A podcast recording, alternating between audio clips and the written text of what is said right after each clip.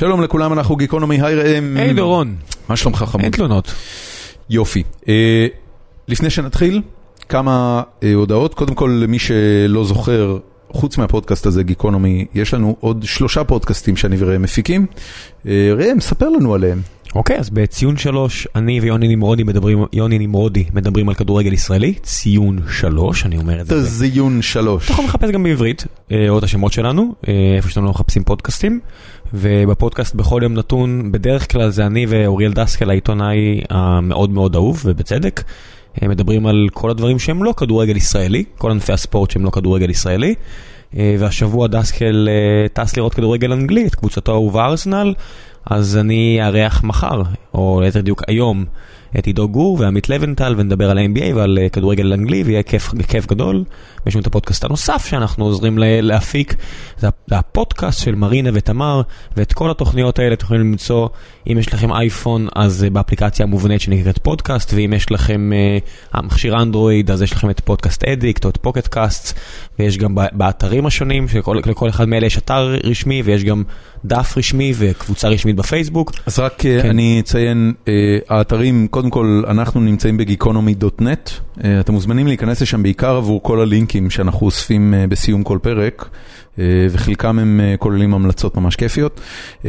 האתר של הבנות הוא podcast.co.il וציון שלוש נמצא בתזיון שלוש, t-z-i-o-i-u-n 3.co.il ובכל יום נתון תמצאו אותו בכל יום pod.com.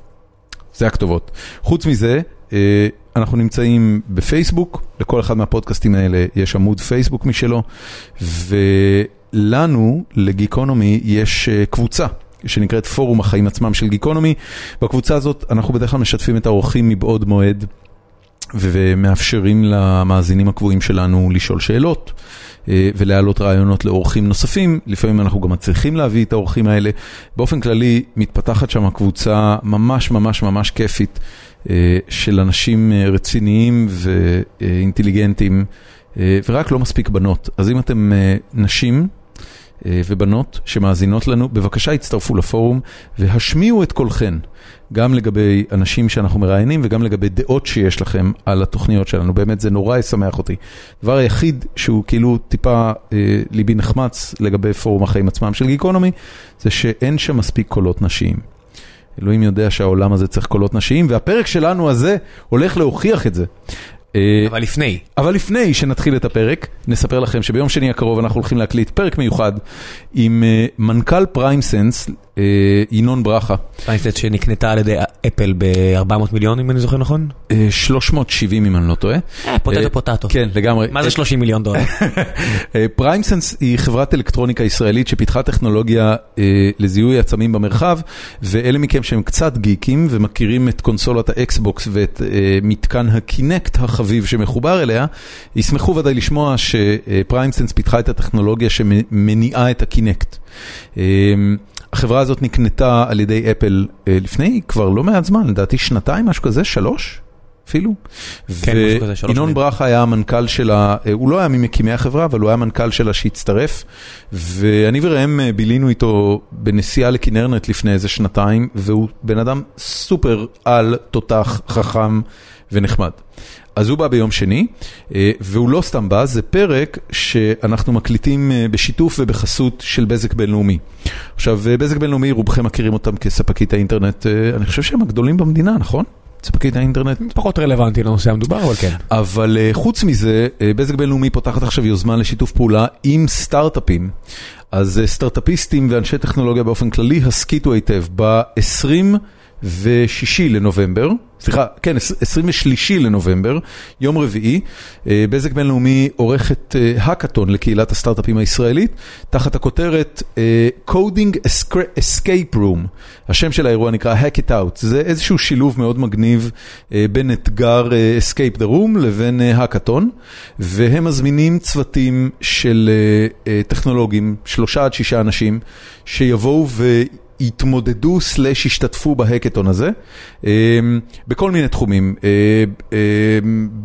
בעיקר כל דבר שקשור לטכנולוגיית אינטרנט. עכשיו, לטובת ההקטון הזה, הם גם משיקים את BI Labs, שזה אה, פלטפורמת מחקר של בזק בינלאומי, והם בעצם הולכים לאפשר לאנשים שהולכים להשתתף בהקטון לעשות שימוש בדאטה אמיתי מתוך אה, שדרת הרשת של אה, בזק בינלאומי.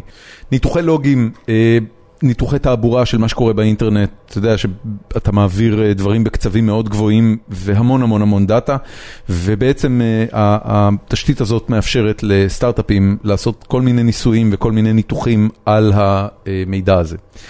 אה, אז כמו שאמרתי, אם זה מעניין אתכם, תרכיבו צוות מגניב של שלושה עד שישה חברים, ובואו להשתתף באירוע.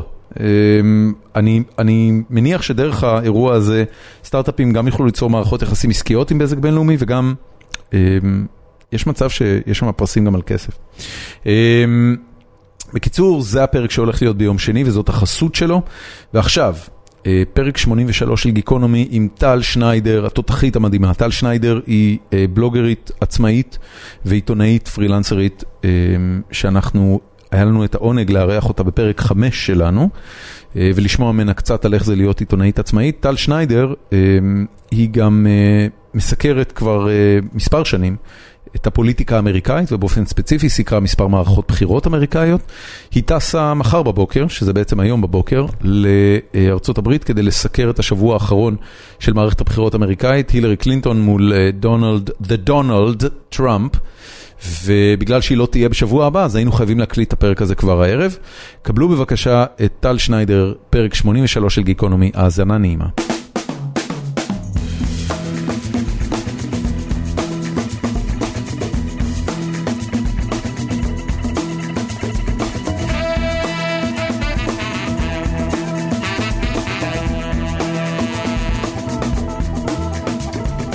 שלום לאורחת שלנו, טל שניידר. מה שלומך? בסדר גמור. מתי את טסה? מחר.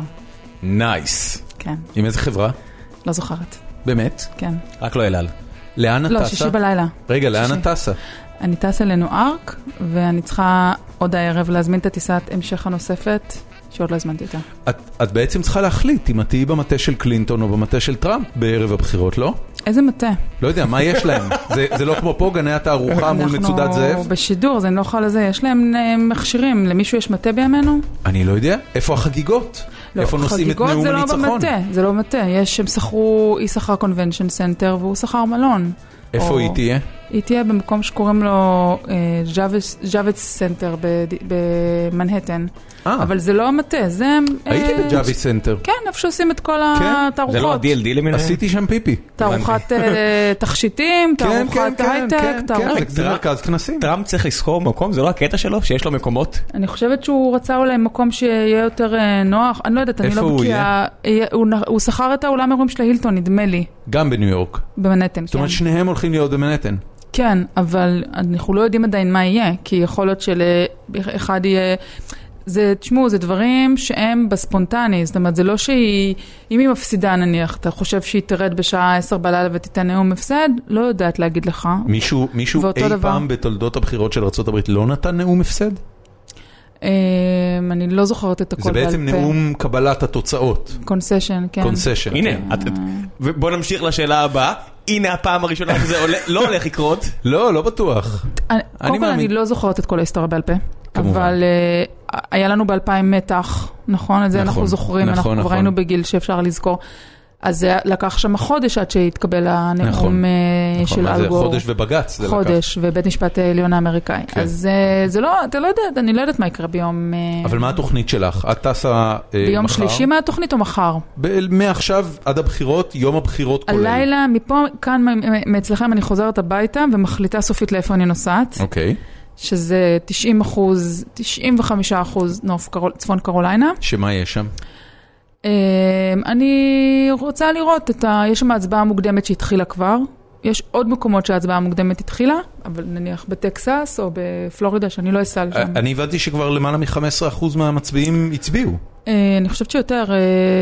מאלה שאמורים היו להצביע. אתם טובים בחשבון, יש 200 מיליון אנשים רשומים. כן. מתוכם יצביעו ככל הנראה בין 110 מיליון. כן, 60 אחוז, יש להם 60-65 אחוז. נגיד, במקרה הטוב, והצביעו כרגע 35 מיליון. אה, זה הרבה. 40 אחוז? וואו. לא, עוד לא 40 זה אחוז. 35 מתוך 110. בדיוק, שזה- זה של- ש- שליש. זה פחות מ... 33 פחות, זה אחוז. 30 אחוז אולי. אמ, זה ממש הרבה, זה הרבה מאוד. אבל- המעטפות שלהם עוד לא נפתחו, או שזה דיגיטלי. איך שיש להם את ה... איך שזה עובד שם, זה הסיפור של הניקובים עדיין, כמו שהיה ב-2000? תלוי באיזה מדינה. אנחנו, אנחנו, אתם צריכים להבין, אנחנו ב-50 מדינות. כן. לכל מדינה יש Secretary of State, שזה כמו שר הפנים של המדינה, של ויומינג, אוקיי. של נברסקה, ובכל מדינה יש בית מחוקקים והיא מחליטה את ההחלטות שלה. אז אתה שואל אותי, מנקבים? לא יודעת, תלוי איפה. אתה שואל אותי אם אפשר לשלוח את זה או צריך לבוא פיזית? תלוי איפה. גדול. במרילנד, ככה יש מקומות שרק בדואר, יש מקומות שחייבים לבוא פיזית, יש מקומות שאין הצבעה מוקדמת. האמת שההגדרה שלהם, ל... ל... אין להם את הקונספט של מעטפת בחירות, הם קוראים לזה ballot. נכון. ו-ballot זה טופס. טופס. זה פשוט טופס שאתה מסמן בו. כן, אומרת- פתק, הייתי כן. אומרת, קוראת לזה פתק. זה פתק? כן. כאילו, כן, מעין פתקי בחירות, זה לא, זה לא פתק כמו אצלנו, זה אני- באמת אני- ספרון. אני זוכר בזמנו ב- בסרט שעשו על הבחירות אה, ההם, שג'ורג' בוש אה, גנב מתחת לאף של, אה, של מה שמו? אל גור. אל גור. אז דיברו הרבה על זה ששיטת הבחירות, ששיטת ההצבעה הייתה באמצעות הטופס הזה, כן. והיית צריך לנקב אותו, והניקוב היה עם לא מספיק חד, אז הייתה, פסלו טפסים על זה שהחבר'ה לא היה להם טופס מספיק אה, מנוקב, כל מיני היום דברים אה, כאלה. הם משחירים עם עיפרון כמו במבחן הפסיכומטרי של פעם, אתה זוכר? אוקיי, מסמנים את העיגול. תראה, שוב, זה מה שאני ראיתי בפריימריז. מה שאני ראיתי בפריימריז זה אומר שראיתי את המדינות שהן איואה וניו המפשיר. אוקיי. שזה שתי מדינות, זה אותו Secretary of State שניהל את הפריימריז, מנהל גם היום את הבחירות, זה שתי מדינות שהן גם עכשיו מתנדנדות. כמה מדינות כרגע יש שהן swing states? אה, בערך תשע, זה קצת משתנה מפעם לפעם, אבל זה בערך אה, תשע, פחות או יותר. זאת אומרת שכל הבחירות האלה הן בעצם על תשע מדינות די זניחות? לא, לא זניחות בכלל. אוהיו, לא. פנסילבניה ופלורידה, מדינות ענקיות. אני מדבר זניחות את יודעת, ברמה, זה לא קליפורניה, זה לא טקסס? זה לא-. זה לא ניו יורק. א', טקסס היא מדינה שיש בה שינויים דמוגרפיים מאוד מאוד גדולים, ויש בה שליש? היספנים. זאת אומרת שיש סיכוי שיום אחד זה ישתנה? כן. לא באמת? יום אחד, או בבחירות הבאות או בבחירות שלאחר מהן. זה לא- תלוי, זה לא יום אחד בכלל. תלוי, תלוי גם מה יהיה בפוליטיקה האמריקאית, כן. וגם תלוי... תלוי אה, אם טראמפ אה, will deport everyone ויבנה חומה. לא, אבל יש מצב שטקסס כבר גם ככה, אה, אתה רואה שעכשיו טראמפ לדוגמה, הוא מוביל שם בסקרים, כל מועמד רפובליקני מוביל שם, אבל אה, אתה רואה איזושהי, אה, היה בתקו, ב- לפני שבועיים שלושה כשהוא היה בתחתית, גם ראית את טקסס יורדת עבורו לרמה של פער של 3-4 אחוזים. יודעת, יש לי אז, חבר אה, טוב שגר באריזונה, וכל השנים שהייתי שואל אותו אם הוא מצביע, הוא אומר אין טעם. אני, נגיד והייתי רוצה להצביע לדמוקרטים, זה לא משנה, במילא הקול שלי הולך לאיבוד שם. נכון, והפעם הוא אומר, אריזונה במשחק. שזה פעם ראשונה שהוא אומר, טוב, אני צריך ללכת להצביע. זה לא- לא אריזונה היא. swing state היום? לא, לא, זה לא, מסורתית לא, זה בדרך כלל מדינה אדומה, של הרפובליקנים, כן. ו... אריזונה עכשיו אפורה. שזה undecided? וטראמפ הצליח. כן. too close to call. טראמפ הצליח לקרוא- לחרבן את המדבר. אפשר לקרוא לזה סגלגל לצורך העניין. אה, נוטה ל- נוטה ל... סגלגל זה ב- נוטה לכחול? לא, סגלגל זה או אדום או כחול. זה- אה, אוקיי, הקומבינציה. שניהם הבנתי. פה פשוט במפה שאני הרגע פתחתי מול העיניים כדי שאני אענה לכם תשובות נכונות, היא אפורה.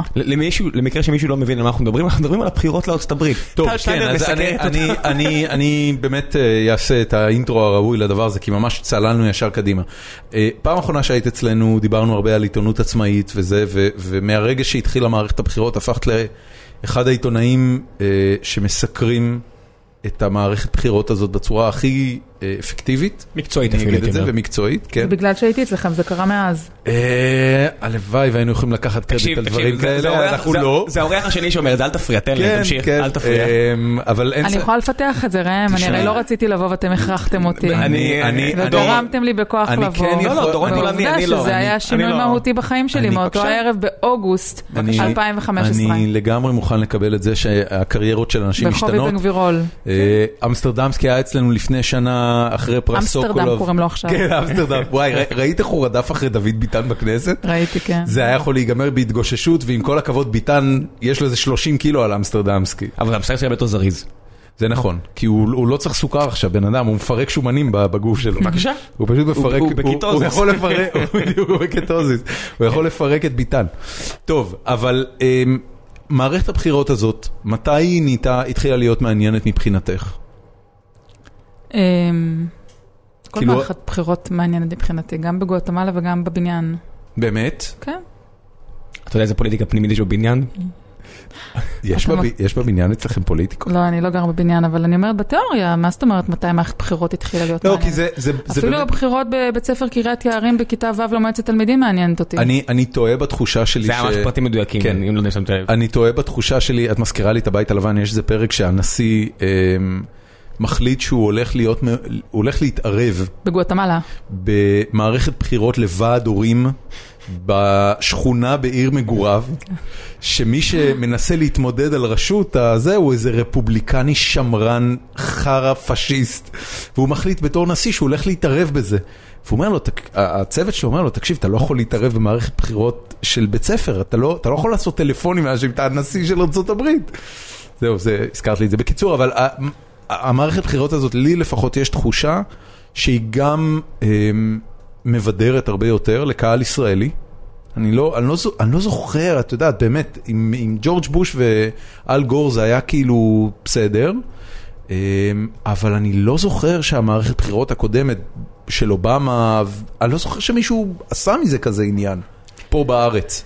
מערכות בחירות הן תמיד מעניינות, אבל אני מסכימה איתך, אה, אני לא הייתי קוראת לה מבדרת, אני כן, אני סיקרתי כבר בתור עיתונאית שעוקבת אה, ככה יום-יום את 2004-2008 משמה, כשגרתי שם בארצות כן. הברית ככתבת, ואת 2012, אמנם מישראל, אבל מאוד מאוד עקבתי בצמוד אחרי כל התפתחות הכי קטנה. קמתי, אה, קמתי בלילות לעימותים, כתבתי על העימותים, הייתי מאוד, סיקרתי את זה, אבל בלי להיות שם. וזה המערכת בחירות הרביעית שאני בעצם עוקבת אחריה בצמוד. ואני לא, יודע, לא הייתי קוראת לה מבדרת, אלא הייתי קוראת לה אה, מערכת בחירות הכי חריגה, אה, קיצונית, בלתי צפויה, מוזרה, וגם קצת מפחידה. אתה, אתה רגע, מסתכל על זה מהארץ, את יודעת, יש, יש דברים שכאילו, אה, העובדה למשל שביבי נבחר בארץ שוב ושוב, זה משהו שאתה מסתכל על המדינה, ואם אתה קצת מבין את ההלך רוחות של אנשים פה ואת ההיסטוריה של המדינה מול מפ- המפלגות השונות, אז אתה מבין למה הוא נבחר שוב ושוב. בסופו של דבר, יש סיבה טובה לעניין הזה. אתה מסתכל על ארה"ב ואתה מסתכל על... אה, את הילרי קלינטון אני, גם, אני לגמרי מבין. היא המועמדת הטריוויאלית וגם הטובה ביותר של המפלגה הדמוקרטית לנשיאות, לבחירות האלה. את מה שקורה במפלגה הרפובליקנית, אתה תופס את הראש ואתה אומר, what the fuck is going on? למי שלא מבין, עוד כמה שעות אמורה גברת שטוענת לא, שמ- אל, חכה, חכה עם זה. חכה, אני רק אומר, שתבין- שתבינו עד כמה זה משוגע, שאחרי שאתם שומעים את זה אולי זה כבר יתפוצץ לגמרי, כי יש מישהי שטוענת שטראמפ אנס אותה בגיל 13, וזה לא... זה לא זורק את כל הסיפור רגע, הזה. ל- רגע, אבל אל ת... עשית לי derailing לגמרי לפואנטה. תן תן לטל. מה לעזאזל קרה פה? את היית שם, את דיברת עם רפובליקנים.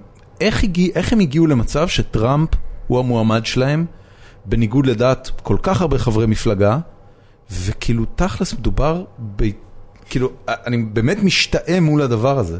תראה, אין לי עדיין את uh, משפט ההיסטוריה, כמו שאומרים. אנחנו נמצאים בתוך התהליך. אני לא יודעת להגיד לך היום איך זה קרה. אנשים כל הזמן שואלים איך זה יכול להיות. אני לא יודעת להגיד לך. כשהיית שם ודיברת עם רפובליקנים, כן, זה נתן אבל- לך איזה הצצה ל mindset שמביא ל...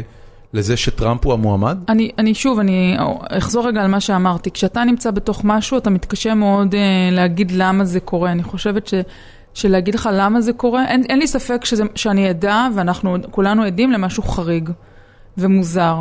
ושחורג, ש, שמנער את המציאות ואפילו את התודעה שלנו בצורה שהיא חורגת ממה שמנערים לנו בדרך כלל את התודעה. ולעיתונאים מנערים להם את התודעה כל היום. זאת אומרת, עיתונאים תמיד נמצאים באיזשהו מצב שהם צופים במשהו מאוד מקרוב ואומרים וואו, וואו, כאילו, והאדרנלין שלהם עולה והם רוצים ישר לסקר ולכתוב עליו.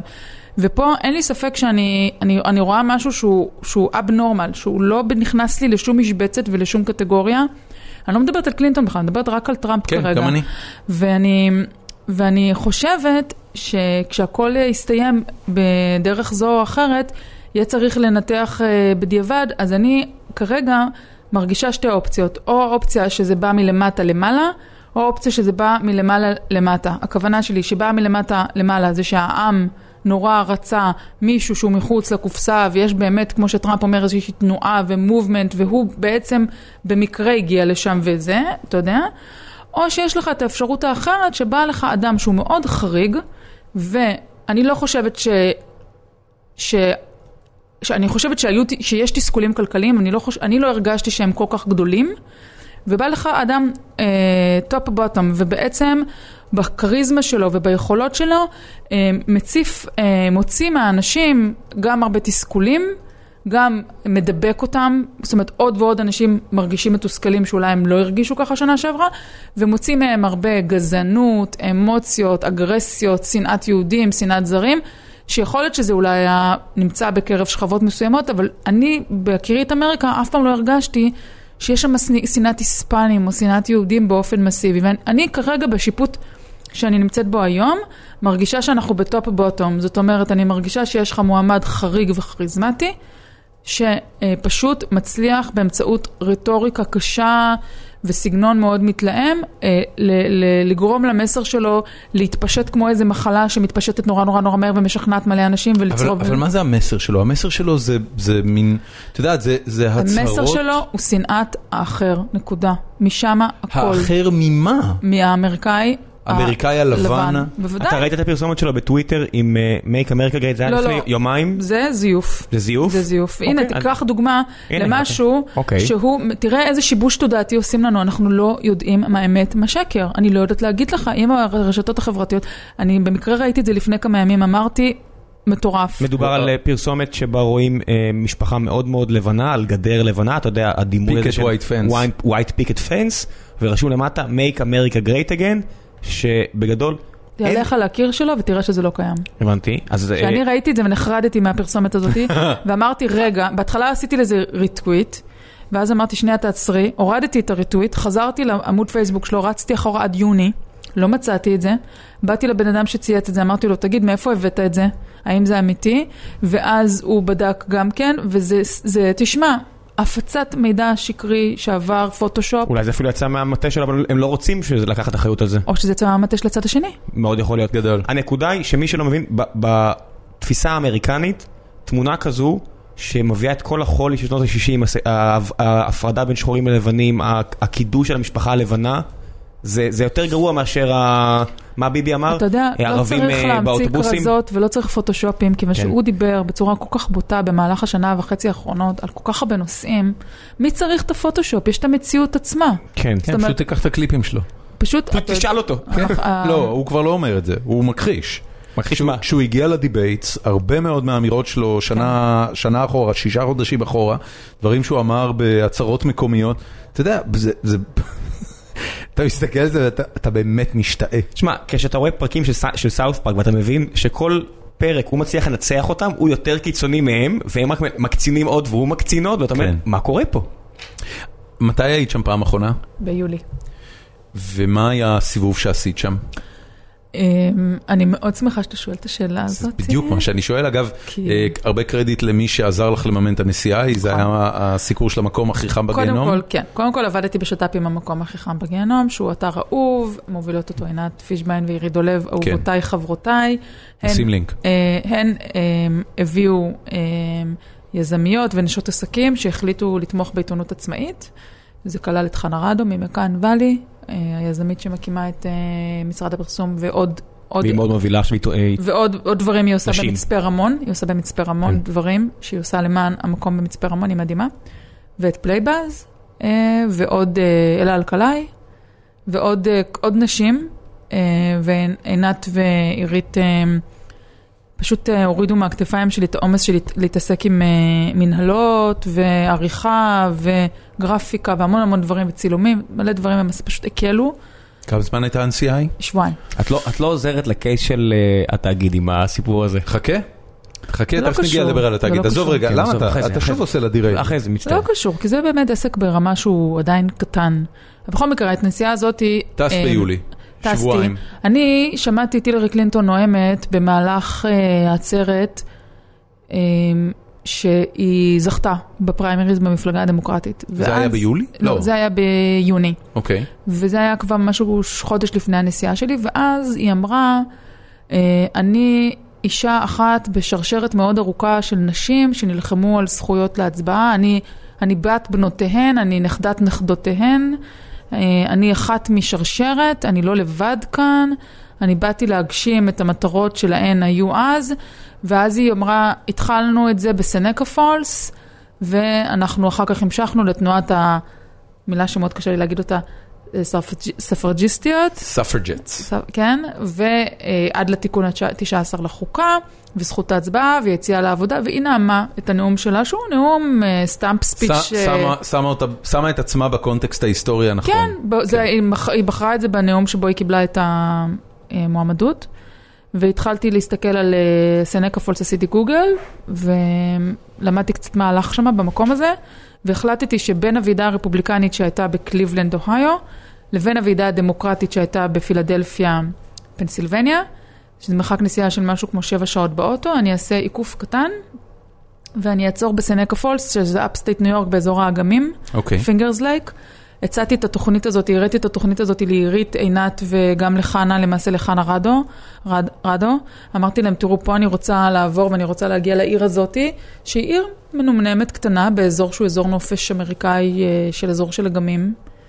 כי מה שקרה שם זה שב-1848 התכנסו שם 300 נשים, ודרשו בפעם הראשונה בהיסטוריה של ארצות הברית את הזכות להצביע, את הזכות שלא להיות רכוש, כי הן בשלב הזה היה אסור היה להם להחזיק רכוש פרטי. כל אחת שהתחתנה, הרכוש שהיא ירשה עבר אוטומטית לבעלה. זה משהו ש-150 שנה אחורה, אני חושב שהנשים הראשונות שהגיעו, הם בעצם היו, התייחסו להם לא, לא הרבה יותר מאשר העבדים, האנשים שהגיעו מאנגליה, וזה נמשך ככה עד לתקופה הזאת. וזה מה שרציתי להגיד, הם, היה להם כמה דברים. למה אתה הולך רחוק? אתה קראת לאחרונה את הכתובה של החתונה היהודית? אנחנו מדברים על ארצות הברית, אז הלכתי רחוק. אז, אז אסור היה להם להחזיק רכוש, אסור היה להם לנאום בציבור.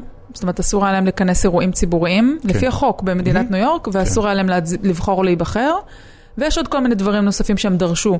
ומאותו רגע, מ-1848, עד שהם קיבלו את הזכות להצביע, אנחנו מדברים ב-1919, תעשה את החשבון כמה שנים כן, זה. זה. זה אגב קרה במקביל גם באנגליה, זאת אומרת, זה לא שזה נכון, היה חריג לארצות הברית. אבל הקבוצה הזאת של אנשים שהתחילה בסנקה פולס, התכנסה שמה כיוון שכולן, כמעט כולן, היו פעילות ב anti-slavery. סופר ממליץ לכולם לקרוא ספר בשם ההיסטוריה העממית של ארצות הברית, של האוורד זין, הוא מתאר את זה בצורה מדהימה, את הסיפור הזה. את הנשים. כן, הוא מתמקד מאוד במאבק האישי של הנשים. מה שקרה להן זה שהם הצטרפו לפעילות של הגברים למען השחורים, ואז הגברים, שחורים או לבנים, אמרו להם, רגע, אתם לא, הם, אתם לא יכולות לנאום בפומבי, כי אתם לא, אספת בחירות לא, או אספת, אספה הפוליטית לא תתקיים, כי הקהל לא ירצה לבוא, כי אישה רוצה לנאום. אז הגברים דחקו אותן. ואז קבוצה מסוימת מתוך אותן נשים, מרי סטנטון ועוד, קמו ואמרו, מה ההבדל ביני לבין עבד? שהיא הראשונה, מרי סטנטון הראשונה שעשתה את ההשוואה הזו, וזה משהו שהוביל עד למאבק בשנות ה-60 של הליברליזציה של שחורים ונשים. ובעצם מכל הקבוצה של ה-300 נשים שהתכנסה בסנקה פולס ב-1848, רק אחת. הגיעה ל-1919 כדי להצביע, כי היא עדיין הייתה בחיים. את חושבת שהיא ניצלה את הזכות הזו? כן, כן, כן, היא ניצלה והיא הצטלמה. למי הם הצביעו אז? 1920, רוזוולט. זה הבחירות הראשונות של אחרי מלחמת העולם הראשונה. הנשיא ווילסון, אם אני לא טועה, התנגד לתת להן את הזכות ההצבעה. הם נאבקו עליה תוך כדי המלחמה, ואז אחרי המלחמה הוא אמר, שמתי לב שאנשים נורא התגייסו לעזור כשהגברים היו בחזית, אז מגיע להן. ועשה להן טובה. צ'ופר. בעצם, כן. כמו מדינת ישראל אחרי השואה. האו"ם עשה לנו צ'ופר, תכלס. וככה זה היה הניסוח של זה, והן כמובן הלכו על זה, והם קיבלו את זכות ההצבעה, ולקח הרבה שנים, זאת אומרת, בהתחלה, הטיעון המרכזי היה זה שהן בכלל לא רוצות להצביע, הרי זה טיעון שאותו אמרו גם הגברים. וגם הרבה נשים. כמה שזה דומה לטיעון של גברים חרדים על מקומה של אישה בחברה. שהן לא רוצות ל... שהן בכלל לא רוצות, למה כזה? אתה יכול ללכת, אם אתה רוצה, כל ה... המתיישבים היו קלוויניסטים. כל הסט אמונה הזה מאוד דומה להרבה דברים שאנחנו מכירים, ואתה, ואתה רואה את זה שזה הרבה מגיע מהמקום של החזק, זה לא משנה מי הוא, כן. זה, אז אז היה לבן הגבר, ואתה יכול לפרוס את זה לאיפה שאתה רוצה. ומה שרציתי לגמרי. לספר לכם זה כשבאתי למקום הזה, לעיר הזאתי, אז היא עיר כמובן מנומנמת, חמודה, יפה אמריקאית, אבל המוזיאון הזה שמתעד שם, יש שם... אתם יודעים, מי שמכיר פה קצת את אמריקה, יש את ה-National Park Service שעושה את נכון. התיעוד של המקומות המסוימים. אז אתה מגיע לשם, והבית של אליזבת סטנטון על פיגומים, והוא הוא כמעט בלי שחזור. והמוזיאון של תיעוד אנשים וההיסטוריה שלהם נראה כמו מוזיאון ברמה של כיתה ג'. ואני אמרתי לעצמי בלב, וזה גם כתבתי אז במקום הכי חם בגיהנום, ואני קצת חוזרת על זה פה עכשיו, כי זה בכל זאת נגע בי, אה, נגע לי. אני רושם עכשיו את הלינק, אני רושם לעצמי שתוסיף אמרתי, לינק. אה, קוראים לזה הדרך לסנקפולס, ללינק עצמו, אבל, אבל מה שכאילו אמרתי, תראו מה זה, התקציב של ה-National Park Service הגדול לא מביא כסף ולא מוצא לנכון להביא כסף כדי להפוך את ההיסטוריה של ההתקדמות של אנשים בזכויות ההצבעה למשהו שהוא טיפה יותר מרמה של כיתה ג'. את חושבת שאם קלינטון תיבחר כנשיאה היא תשנה את זה? אני לא יודעת ספציפית לגבי ה-National Park Service, אבל אני... לא, אבל את יודעת, בכלל, נשיאה ראשונה בארצות הברית זה זה big deal, אם זה יקרה. בכל העולם זה big deal. אה, לא, זה לא בכל העולם big deal. בגרמניה זה לא big deal, באנגליה זה לא big deal, אה, באוסטרליה זה לא big deal. באנגליה אז עכשיו יש לך את מיי והיה לך את תאצ'ר, אבל זה לא נפוץ. כן, אבל זה כבר קרה. כן. אצלהם זה אבל פעם מה ראשונה. שמדהים זה, זה שאתה רואה שם במוזיאון, כשהם כינסו את הכינוס הזה ב-1848, איך עיתוני התק- התקופה צחקו עליהן וזלזלו בהן. וירדו עליהן, איך הן נראות, והן עושות מעצמן צחוק, ותראו איזה פתטיות, ואתה אתה מרגיש את, את, את טראמפ. תראו איך היא נראית, היא אין לה מראה נשיאותי. הוא ותראו- חיכה אותה נופלת. ותראו איך היא הולכת. וההיא יש לה פרצוף מכוער, ואתה יודע מה? זה 1848, עיתוני התקופה צוחקים עליהן. גדול. עכשיו, לא רק זה, שגם המדינה, אמריקה, מתייחסת לתיעוד שלהן בזלזול, זאת אומרת, תראו אותן, יש להן איזושהי עיירה עלובונת כזאת ב upstate ניו יורק, שהמוזיאון שם לא מקבל תקציב והכל בדיחה, וזה בעצם בכלל עיסוק לילדים קטנים, תביאו את הבית ספר פה לעשות טיול, וזה לא, לא כזה חשוב, אז נשים, אז הם- ואתה מרגיש את ההיסטוריה של תיעוד אנשים, לא רק את ה... עצם העובדה שהיום קשה לה להיבחר ומה עושים לה בקמפיין, אלא את היחס של החברה לצורך לתעד אם תסתכלו על המאבק שיש בישראל בוויקיפדיה, כן. לגבי החשיבות של תרומה של נשים, הרי איך אנחנו אני היום... לא מכיר את זה, אני... איך אנחנו באמת? היום... אתה לא מכיר? איך לא, אנחנו היום לי. בונים... האור- אה, העורכים הישראלים של ויקיפדיה אה, החליטו למחוק כמה ערכים שאנשים יצרו לנשים אה, מרשימות מההיסטוריה של העם. אה, מה, איזה כן, jerks. הם החליטו למחוק, אתה מבין? למה? כי התרומה. שלהם לא כן, הייתה כי- מספיק כי חשובה, זה אותו הדבר, הרי מי מחליט אם התרומה של זאת... זה משוגע לגמרי. מי מחליט אם 300 אנשים של 1848 של סנקפולס היו מספיק חשובות או לא מספיק חשובות? בעיני מי? לכן אני שואל ואתה אותך, רואה שם את החשיבות, את האפס, מינוס חשיבות על שמייחסים כי לזה. בסופו של דבר ההיסטוריה. נכתבת על ידי המנצחים, ויש פה שאלה אמיתית. אותו דבר, שים לב, השחורים קיבלו את הזכות שלהם לשחרור מעבדות ולהצבעה. 70-80 אנשים לפני אנשים, אנשים קיבלו רק ב-1919 אחרי שרק הם עשו, רק בגלל שהם עבדו קשה. היום אתה רואה את אנשים, אתה רואה את אובמה, ואין לי שום טענות כלפי זה שהוא נבחר, זה היה באמת אירוע היסטורי גדול, אבל זה היה בחור ברור שקודם כל יהיה נשיא שחור ורק אחר כך אישה. למה? כי המה, המהפכה, באמת זה היה הג'נדר, ברור? כן, כי לאמריקאים וואו, אני- אני ממש ולכל לא הייתי העולם, מנחש את זה. אני- אני חשוב, לגמרי. כי ג- אתה- באמת, אבל אתה אתה אתה רואה את חושב זה שיותר לאורך קל כל לאמריקאים ההיסטוריה. לבלוע אה, נשיא שחור מאשר נשיאה? חד ברור, משמעית, גבר מעל אישה. ברור. לא, כי השחרור אתה מה... אתה אומר את את הגבר מעל אישה ואני אני נזכר ש... תקשיב, השחרור מהעבדות צרוב להם על האור, והם לא רואים בנשים דבר, הם עדיין לא התחילו להתמודד גם היום, גם בקמפיין הזה. דיכוי הם נשים. לא, בדיוק, הם לא מגרדים את השטח עדיין. עם ה... אנחנו רואים גם איזה היסטריה זה עושה, הדיבורים על, הטרדות מיניות, איזה backlash מטורף אתה מקבל. כשגם פה בישראל, כשאתה מתחיל להגיד, רגע, חברים, כל אחת עוברת את זה, מה קרה, איפה הייתם? אז את, את, התגובות המיידיות, אז מה יהיה עם החיזורים? ומה... אז יש לך איזשהו מצב מה יקרה בזמן מלחמה? היסטרי, היסטרי של, של לתת לנשים כוח. ואתם יודעים מה, אנחנו חמישה ימים לפני, אני גם לא בטוחה שהיא תקבל את הכוח. דבר אחד אני כן יכולה להגיד לכם, שהילרי קלינטון, מאיך שאני קוראת אותה ולומדת אותה הרבה שנים, אם היא תקבל את הכוח, היא תכניס שינויים מגדריים. כי היא, היא לא סתם א- נעמה... איזה שינויים מגדריים היא יכולה להכניס? לדוגמה, אני, אני אגיד לך, כאילו, ציפייה שלי כאישה אזרחית הגלובוס הגלובלית, אני לא יודעת אם היא יש לך תעשה- אגב אזרחות אמריקאית? לא, אין לי. אוקיי. אני לא יודעת אם היא תעשה את זה או לא, אבל אני, אני חושבת שנושא הסחר בנשים צריך להיות על, ה, על הצמרת של הסדר יום הגלובלי. בוקו אוקיי. חרם, ולא רק בוקו חרם, פיליפינים, מזרח אה, אירופה, אה, עוד מקומות תאילנד. פה בתל אביב יש לך בתל אה, אביב. בתי זונות. מלאים בעבד- עכשיו, עכשיו בעבדים. תקשיב, עכשיו תקשיב, זה לא שזה לא על הסדר העולמי היום, אבל אתה יכול להחליט, לת... כנשיאה, יכולה לתעדף אה, ויכולה להזיז נושאים בצורה הרבה יותר חזקה, ב- גם כסף. תשמעו, אמריקה מניעה את העולם באמצעות השיקול, הש... נכון. השיקול, השיקול דעת הכספי. במקום uh, להקצות, uh, טראמפ רוצה לבנות עוד צי ועוד ספינות וזה, והיא יכולה להחליט שהכסף הולך על מאבק גלובלי בסחר בנשים. כמו שרגן עשה עם סמים, למשל, או ניקסון. אה, או כמו שנעשה דרך אגב עם, עם האיידס במידה מסוימת, היום יש לך נתונים שמעידים ש-30-40 שנה אחרי שנכנס אה, אה, התחלת טיפול יש ירידה, נדמה לי, אני ראיתי, קראתי השבוע איזשהו נתון של ארגוני הבריאות העולמים, תלוי איפה שמים את זה על סדר היום. שזה, שזה היה בעלה. אה, בילוב היה מאלה שהובילו גם את, ה... את העניין הזה של... המלחמה באיידס בהחלט כן. היה דבר שזכה לתקצוב ו- ולהתייחסות. היום אנחנו כבר לא, לא, לא מכירים את הנתונים אפילו, אנחנו לא מתעניינים בהם יותר.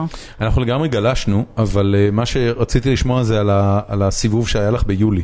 ופחות זה זה, או יותר, זה כן, בסנקה אני פולס. יודע, אבל נעצרת בסנקה פולס. כן. ומה מה שאותי נורא סקרן אה, גם אז כשקראתי אותך, אה, וגם במרחק של אה, כמה חודשים מאז, כשאנחנו ממש קרובים לבחירות, מה בעצם ראית שם? אה, את, אני אומר לך עוד פעם, את הצד הדמוקרטי נורא קל לי להבין. אני בעצמי ליברל ואני מבין את ה, גם את הטענות נגד קלינטון וגם את האג'נדה שלה.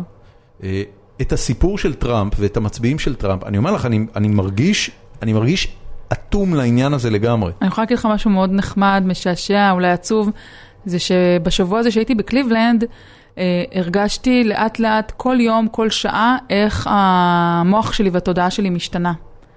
הרגשתי ממש, אה, כל יום שעבר השתכנעתי יותר. שמה? שהצדק איתם. עם טראמפ?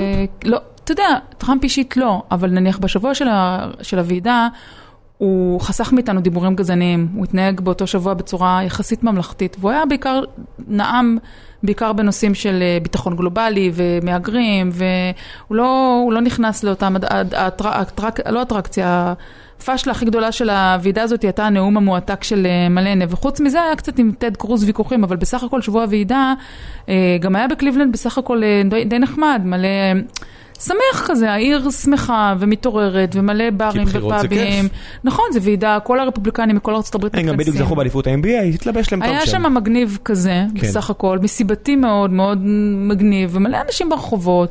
אז בסדר, אני מגיעה בתור ישראלית, אני מודעת לזה שאין בציבור שתומך במפלגה, לא שחורים, לא היספנים, לא אסייתים, ולא כל מיני דברים אחרים. אבל בד... עדיין, אנשים שכבר יש, הם, הם, הם, הם גנובים, הם שמחים, הם אוהבים את ישראל, יש שם אווירה טובה, הם בעננים. אז אתה יודע, ואז אתה שומע נאום, אתה יושב בתוך עולם הכנסים, ועוד נאום, ועוד נאום, ואתה כאילו, וואו, וואו, ו... מה, האנרגיה שוטפת אותך? לא אנרגיה, אבל uh, סוג של, uh, של באמת איזושהי בועה שאתה נמצא בה, כשאתה נמצא יחד עם פעילים ועם אנשים, ומסבירים לך בפרטי פרטים מה לא בסדר במפלגה הדמוקרטית, ומה לא בסדר בביטוח בריאות, ומה לא בסדר. כי באמת יש הרבה בעיות. נכון, נכון. יש הרבה בעיות, ואז... אף אחד אה, לא מושלם. וגם בסופו של דבר, אחרי שמונה שנים של ממשל, זה הזמן להחליף, וכל מיני דברים אתה שומע. אבל, אבל ביום אה, שישי בבוקר אבל לא אמרת כלום הרגע. התעוררתי, מה? לא אמרת כלום. כל, כל מה ש... ש- אמרת שמשעה לשעה ומיום ליום הבנת אותם יותר. כן, ואז, הזדהיתי. ואז סיפרת לי על משהו שהוא, את יודעת, איזה מין, איזה מין פלאף אה, מעורפל כזה של אה, אכלנו זובור נורא חזק בשנים האחרונות בכל מיני מקומות.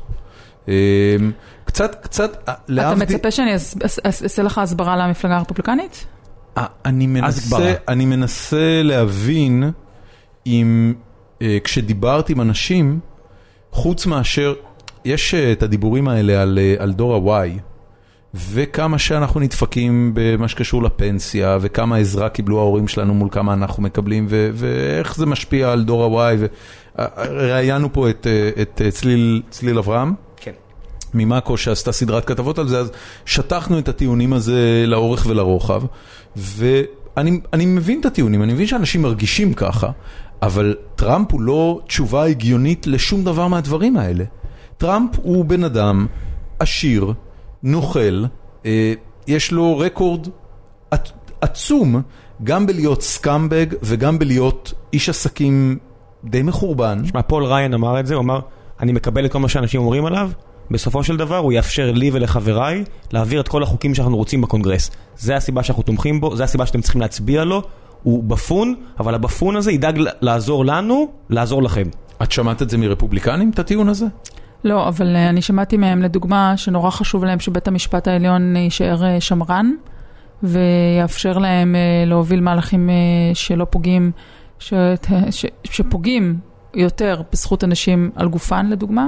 מבחינת... מה הר- שנקרא pro-choice, עניין ההפלות. כן, מבחינתם להפלה לאישה, צריך נורא להבין את הראש שלהם בשביל בכלל להתחיל להזדהות עם זה. אני לא יכולתי להזדהות, עם זה אני לא יכולה להזדהות, אבל הם טוענים שהפלה זה רצח או הרג של ילד, ככה הם רואים את זה, הם הדתיים. אתה לא מצפה ממני שאני אס- אסביר לך ואבין את אותם. יודעת שביהדות זה לא ככה.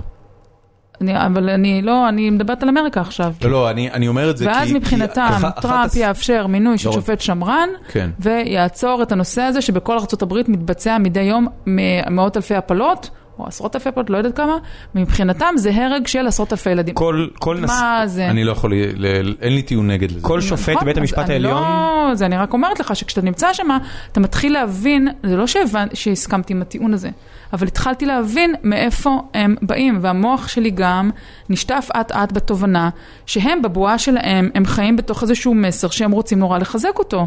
ואז הם גם טוענים לדוגמה נגד ביטוח הבריאות, אתה אפשר להתחיל לנהל על זה ויכוח עכשיו שלם, אם זה טוב או לא טוב, אבל הם מבחינתם רואים בחדירה של ארצות הברית, של הפדרל, לתוך המדינות ולתוך המעסיקים, והכתבה להם איזה, איזה ביטוחי בריאות לקנות לאנשים, כדבר, זה כאילו שפרצו לך הביתה ונכנס לך גנב ולקח לך את הכסף שלך. שלא לדבר על הנשק, של לקחת להם את הנשק למשל, זה ש... לא יקרה בחיים, וגם הדמוקרטים אפילו, כשהם מדברים על רגולציה, לא מגיעים אפילו לדמיין שהם הצליחו להזיז שם משהו. ועדיין, אבל זה עוד טיעון שהם מפחדים, שאתה יודע, שאתה אומר טראמפ, הם יודעים שעם טראמפ זה לא יקרה. ושאתה אומר, אני רוצה שנייה רק להגיד משהו על, השופ, על השופטים בית המשפט העליון. אה, סקליה, שמת, אה, מה, לפני שנה? סקליה. סקליה, הוא איטלקי. סקליה. אוקיי, אז סקליה, ג'ורג'? ג'ורג' סקליה? הוא צודק. סבבה. אז סקליה שמת לא מזמן, הוא היה 35 שנה, משהו כזה? כן. עכשיו 35 שנה, תבין, אם אתה מצליח להכניס שופט שאתה רוצה, כן, כן, זה ברור. ההשפעה שלך, יש להם אפילו, אתה יודע, אתה אפילו מסתכל על זה במובן הכי ציני, יש משמעות לנשיא מהצד שלך, לא משנה כמה דביל הוא יהיה.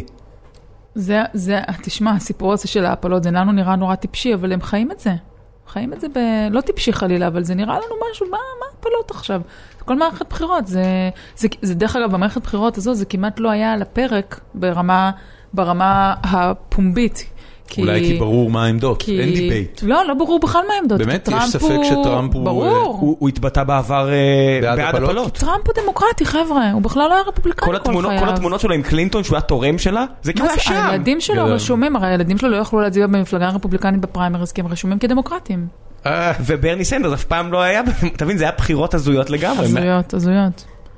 לא, אבל היה נורא חשוב להם לשמוע את זה ממנו, לדעתי הם לא שמעו את זה ממנו בוועידה, הם כן שמעו את זה עכשיו בעימות האחרון, השלישי. שהוא אמר שהוא... אה, שהוא לא, לעשות אה, הפלה בחודש התשיעי זה rip the child out of the womb. לקרוע ילד מתוך... יש- יש דבר כזה הפלה בחודש תשיעי? אני, זה כמעט לא קיים, אבל בפנטזיה של... זה לא אה, נראה- זה- זה לא נראה לי משהו ש... כאילו אפילו תחת ההגדרה של כמעט לא pro-choice, זה לא אמור להיות אפשרי. לא, לא, ב- בפרוץ', ב... זה כבר לידה ואימוץ. לא, לא, זה, זה קורה, תשמע, מסיבות רפואיות זה יכול לקרות, זה כמעט מה לא? קורה. לא, אבל- סיבה רפואית זה משהו. אבל זה מה שהיא אומרת. אבל לסיבות אבל זה- כן, מדובר. ברור, אתה צודק. האמריקאים לא אתם מרשים, הם לא כן. מרשים לעשות הפלות מסיבות אתם רפואיות. צודקים. גם הם לא כן- מאונס. הם- הם crazies לגמרי מהבחינה הזאת. לא crazy, הם שמרנים. לא, עזוב שמרנים. ש- שאומרים לך, אה, הולך להיוולד פה בן אדם שהולך לסבול כל חייו על על דברים נוראים באמת. זה לא רלוונטי. ראם, מה עם בחורה שנאנסה? את מדבר, את- את- you're speaking to the wrong... אבל אה, מבחינת כן. הרפובליקנים, ל- ל- לבצע הפלה של עובר בחודש ראשון של אישה שנאנסה, זה רצח של הילד. אבל בוא נגיד ש... זה לא עובר, זה אני- ילד. אני יודע שהוא יכול לנהל את הדיון הזה איתם, אבל את הדיון של ילד למשל שיש כל מיני מחלות גנטיות נוראיות של אתה יודע שהוא יחיה כמה שנים וימות, אתה לא, אתה לא יכול אה, לנהל את הדיון, אתה כי לא הוא, יכול.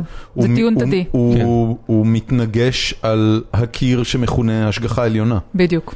בזה זה נגמר. בדיוק. אתה יודע, השגחה עליונה אחראית כן, להכל. עכשיו מעניין. כשאתה נמצא שם בקליבלנד, מבחינתם הם מטורפים. כן. משוגעים, והם הנורמל, ולך ת... וזה, ואז אתה שומע את זה, וגם יש המון טענות נגד השחיתות של הילרי קלינטון, שחוזרות שמה כמובן, אתה שומע אותם הרבה כשאת מאוד. באוהיו, כשאת בקליבלנד, את שומעת את השיחות האלה של כמו מדינת תל אביב אז אה, אה, ניו יורק וקליפורניה? די? דם? לא, לא. זה לא גיאוגרפי? זה קצת, אבל uh, בעיקר uh, זה לא כל כך גיאוגרפי כמו שאתה מציג את זה, אלא זה יותר, uh, uh, אנחנו שונאים את העיתונות. או, אני לדוגמה הלכתי שם, יש לי סיפור חמוד, הלכתי בכיכר הזאת של קליבלנד היפה, היה רוח ככה מהים, ראיתי קבוצה שהיה להם שלט כזה, אני מדברת איתך על קבוצה של חבר'ה בני קליבלנד 50. על הים? על אגם, אה, אוקיי. על החוף, אה, בני פתאום. התח- רגע, איזה- איזה ים? לא, כן, זה כן. הכוונה היא כן, כן, על המים, על המים. אה, אתה רואה קבוצה של בני איזה 50 כאלו, כולם אה, ג'ינג'ים בלונדינים כאלו, אה, לבושים היטב, אה, חליפות ושמלות ועקבים וזה. ואני רואה שהם סוחבים שלט כזה גדול של אה, We hate the media או משהו, אני לא זוכרת את התמונה. אז אני חייבת לצלם את זה. אז אה, ניגשתי להם, אמרתי להם, אה, אני יכולה בבקשה, תעמדו עם השלט, שלט רוח- רחב כזה, תעמדו ארבעתכם, הם נראים כאלו טוב כולם וזה. הם, הם מדטרויט או מוויסקונסין, לא זוכרת. אני רוצה לצלם אתכם, אני מבקשת רשות. אז הם אומרים לי, מי את? אמרתי להם, אני עיתונאית. אז הם אומרים לי, את לא קוראת מה, את לא קוראת מה שכתוב אה, בשלט? אמרתי להם, בסדר, אבל אני לא עיתונאית אמריקאית, אתם בטח שונאים רק את העיתונאים האמריקאים. אמרו לי, אז מאיפה את? אמרתי להם, אני עיתונאית מישראל. אה, עיתונאים מישראל אנחנו אוהבים, אוהבים, אוהבים, אוהבים, אבל את בטח גם כן ליברל ביץ'. אמרתי להם, בסדר, אז מה, אבל אני מישראל. הם אמרו ליברל לא, הם ביץ'? אמרו ליברל... אה, זה נשמע מאוד ש- לא אמריקאי. לא, לא, זה היה מצב חופשי כזה ברחוב, אתה יודע, חבר'ה. כאילו, שתו, מסעדה, לא לא, הם כן. אמרו איזשהו קללה, אני לא זוכרת בדיוק, זה היה מאוד מצחיק, ואז הם אמרו, אה, אבל בגלל שאת מישראל, אז אנחנו נסלח לך על זה שאת עיתונאית, כי אנחנו We Love Israel, ותגידי לכולם בישראל, תדווחי עלינו בהגינות כמה אנחנו אוהבים את ישראל. מדהים כמה שאת יכולה ללכת אנגליה, גרמניה, הולנד, ישראל, הברית, זה אותם קווים. של שנאת התקשורת? שנאת תקשורת, ההקצנה המטופשת הזאת, לעומת טיעונים טובים, לברוח לטיעונים לא כאלה טובים. תראה, לא- אני חושבת למה- שהספורט רגע. של שנאת התקשורת הוא ספורט אה, ותיק מאוד, הוא גם היה שם, אני בכל השנים שגרתי בארצות הברית זה לא היה שונה, זה תמיד היה. את ראית את הפוסט של דוב אלפון מאתמול, שהוא שיתף את המכתב של אה, כן. של נפוליאון ל- לעורך העיתון הפריזאי? שמה הוא אמר לו? הוא אמר לו אה, שהוא ראה מאמר ביקורת עליו, ושאם זה ימשיך, שיפטר מיד את העורך של אותו עיתון, ושיעביר את המסר לכל הכתבים, שאם זה ימשיך ככה, אז צרפת תסכים בשמחה להסתדר גם עם עיתון אחד, ולא רק עם אה, 14 עיתונים כמו שהיו הנה, אז. אה, ראש כן, ממשלתנו לא כזה כן, חריף. זה היה, זה היה ממש, אה, אתה יודע, קראתי את זה, זה משעשע להחריד, חוץ מאשר אם אתה חי אז ואתה עיתונאי. ב-2008 ישבתי בוועידה הרפובליקנית בסנט פול, בקהל, היה כזה בוקסה של עיתונאים מכל העולם, מארצות הברית. שיהיה קל לפגוע בהם? כן, וזה לא, אתה, אתה, אתה שואל, אבל אתה לא יודע כמה אתה צודק. הם עמדו שם, אה, אנחנו ישבנו, זה כמו, זה יציאים כאלו של אה, אה, אולם ספורט גדול. זה לא באמת אפשר לפגוע, כי זה רחוק קצת, אבל נניח שער מסוים, שמונה, אתה יושב לא- למעלה למטה, ובאיזשהו שלב הנואמים על הבמה מפנים את הקהל ואומרים להם, התקשורת היא זבלים, ודה נה נה נה נה, ואז כל הקהל, אני מדברת איתך, אלפים, אלפים של המונים, מתחילים לצרוח לכיוון התקשורת, We hate you, לא, לא זוכרת את הסיסמה. ואתה יושב בבוקסה הזאת, כאילו, והכל מצולם, הכל משודר, הכל ב-CNN, הכל בזה, והם צועקים על העיתונאים, כמה הם בזויים, ועיתונאים משדרים את זה, ואתה יודע, ועיתונאים עושים לעצמם בראש ככה, אוקיי, כמה זמן לפני שזה... גירדתי בראש עכשיו, כאילו, כמה זמן לפני שזה הופך להיות יהודים? מה? כמה זמן לפני לא, שעיתונאים לא, לא, זה לא, יהודים? לא, יש סנטימנט... אה, יש עכשיו שנאה של עיתונאים יהודים, אבל אה, אז, אז אני לא, בקמפיין הזה, שוב, הכל חריג, הכל קיצוני, אני חושבת שזה בגלל טראמפ והתמיכה של, ה, של אה, עליונות הגזע הלבן, אבל אז לא הייתה שנאה כלפי העיתונות שהיא בקשר ל, ליהדותה. הייתה שנאה נגד עיתונאים, כמו ששנאה היום נגד עיתונאים, כמו שאתה רואה בישראל שנאה נגד עיתונאים. לא אבל אני רואה למשל, אני שומע, אני מקפיד לשמוע את ה... אני אעשה כמה שיותר מכל הקצוות, אבל אני שומע למשל את הניו ניו יורקר בחודשים האחרונים, אני לא זוכר אי פעם כזו התגייסות בוטה ל- למועמד. את יודעת, אפילו עם אובמה, שהוא היה ב- בפעם הראשונה, היה כזו, כזה סנטימנט כולם, חיובי. כולם בעד קלינטון. לא, אבל לא- אני אומר, אפילו עם אובמה, זה לא היה כזה... ראית את לואי סי קיי? כן, אני אומר, אבל זה עיתונאים, את יודעת, אה, איך קוראים לו, קפ- קפרניק, העורך של הניו יורקר, או לא לא יודע. רמניק. רמניק, דויד רמניק, ו- ואת שומעת את מה שהוא מה שהוא אומר או כותב, וזה זה, זה, נשמע כאילו מהצד השני של היטלר. אני יודע שחיברתי את זה למה שלואיסי קי אמר, אבל זה ממש נשמע, כאילו מבחינתם הצד השני זה היטלר. אוקיי, אז מה השאלה? איך זה, איך זה, איך זה, אתה יודע, שמדברת עם עיתונאים אחרים, ועם... כי עיתונאים יש להם חוש היסטורי מפותח, והם מרגישים את הרגע, והם זקוקים לאדרנלין, והם רואים, אולי יש להם טיפה יותר ניסיון מאנשים אחרים להסתכל קצת אה, על מה שהם רואים. ויכול להיות שהם טועים, אני בטוחה שהם טועים הרבה. ומצד שני, יש להם איזשהו, לדעתי, יש להם רצפטורים שככה מזהים דברים. ואתה, אני חושבת שהם... אה, תשמע, זה חלק מהמקצוע, ואנשים אומרים שזה לא פייר וכולי וכולי. אבל אה, הטענה, לדוגמה, אתה יודע, במקרה של טראמפ, באמת לפני שהקמפיין אפילו התחיל, הוא כבר עמד, אני הייתי בעצרת באיואה בפברואר 2016. הוא רק התחיל את הקמפיין, הוא כבר עמד ואמר כל התקשורת שקרנית. אז יאללה, אתה יודע, מה יש פה בכלל... אה, אין, אין אפילו, אני, אני עומדת בקהל ועומד אה, מועמד, הוא לא הצביע עליי אישית, אבל הוא אומר לקהל, תסתובבו אחורה, תסתכלו עליהם. אתם יודעים, זה חוזר למה שדיברנו קודם על הבוטם אפ או לאפוטם. הוא אומר, אומר לקהל, תסתובבו אחורה, תסתכלו, אתם רואים? תסתכלו עליהם. עכשיו, מי עומד מאחורה? עומדים קמרמן, עומדים צלמים מהרשתות, אפילו בכלל לא עיתונאים. כי זה הרי, לפעמים זה רק הצוותים הטכניים. כן, ברור. העיתונאי נמצא בכלל באיזה לוקיישן אחר, והוא מתחיל, ועומדים שם מפיקים, עורכים וצלמים, אפילו לא השדרנים. ואז הוא אומר להם, אתם רואים את החבר'ה האלה מאחורה? הם, 90% מהם הם רמאים, שקרנים, נוכלים, גנבים וכולי, ויש שם אולי 10% בסדר. עכשיו, כאילו, מה, מה, מה אשמים? זה, זה פשוט הזוי. עכשיו, אתה, אתה חושב שהקהל מסתובב ומרביץ לעיתונאים? התשובה היא לא. הוא מאוד מנסה שזה יקרה.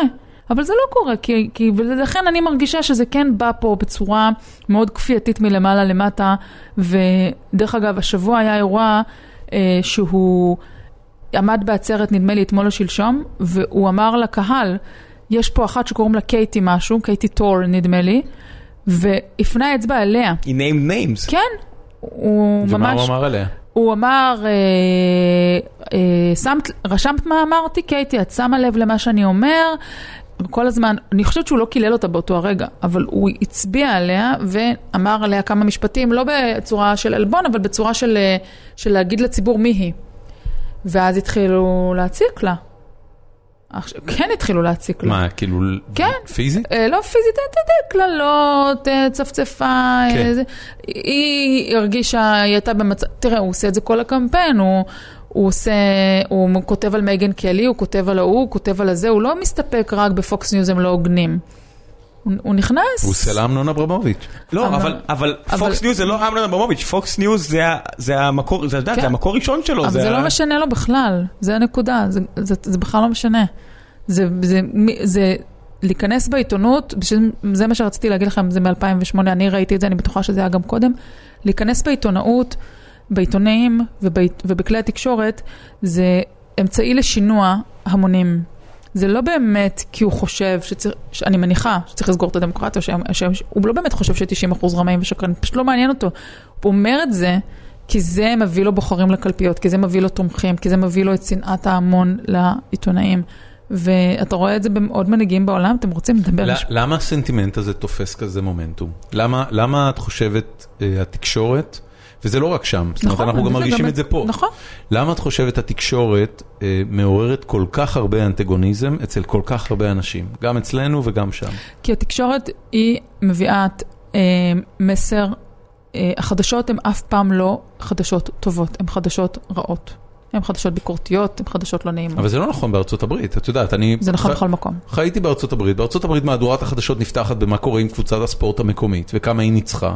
ממשיכה אולי לקצת אסונות, איזה כתבה על... אה, אבל בסופו של דבר, אתה כצרכן אה, חדשות, אתה, המוח שלך קולט את הדברים הרעים שקרו. הדברים הטובים שקרו, אתה, אתה נחמד לך לכמה דקות, זה כמו פחמימות חמודות.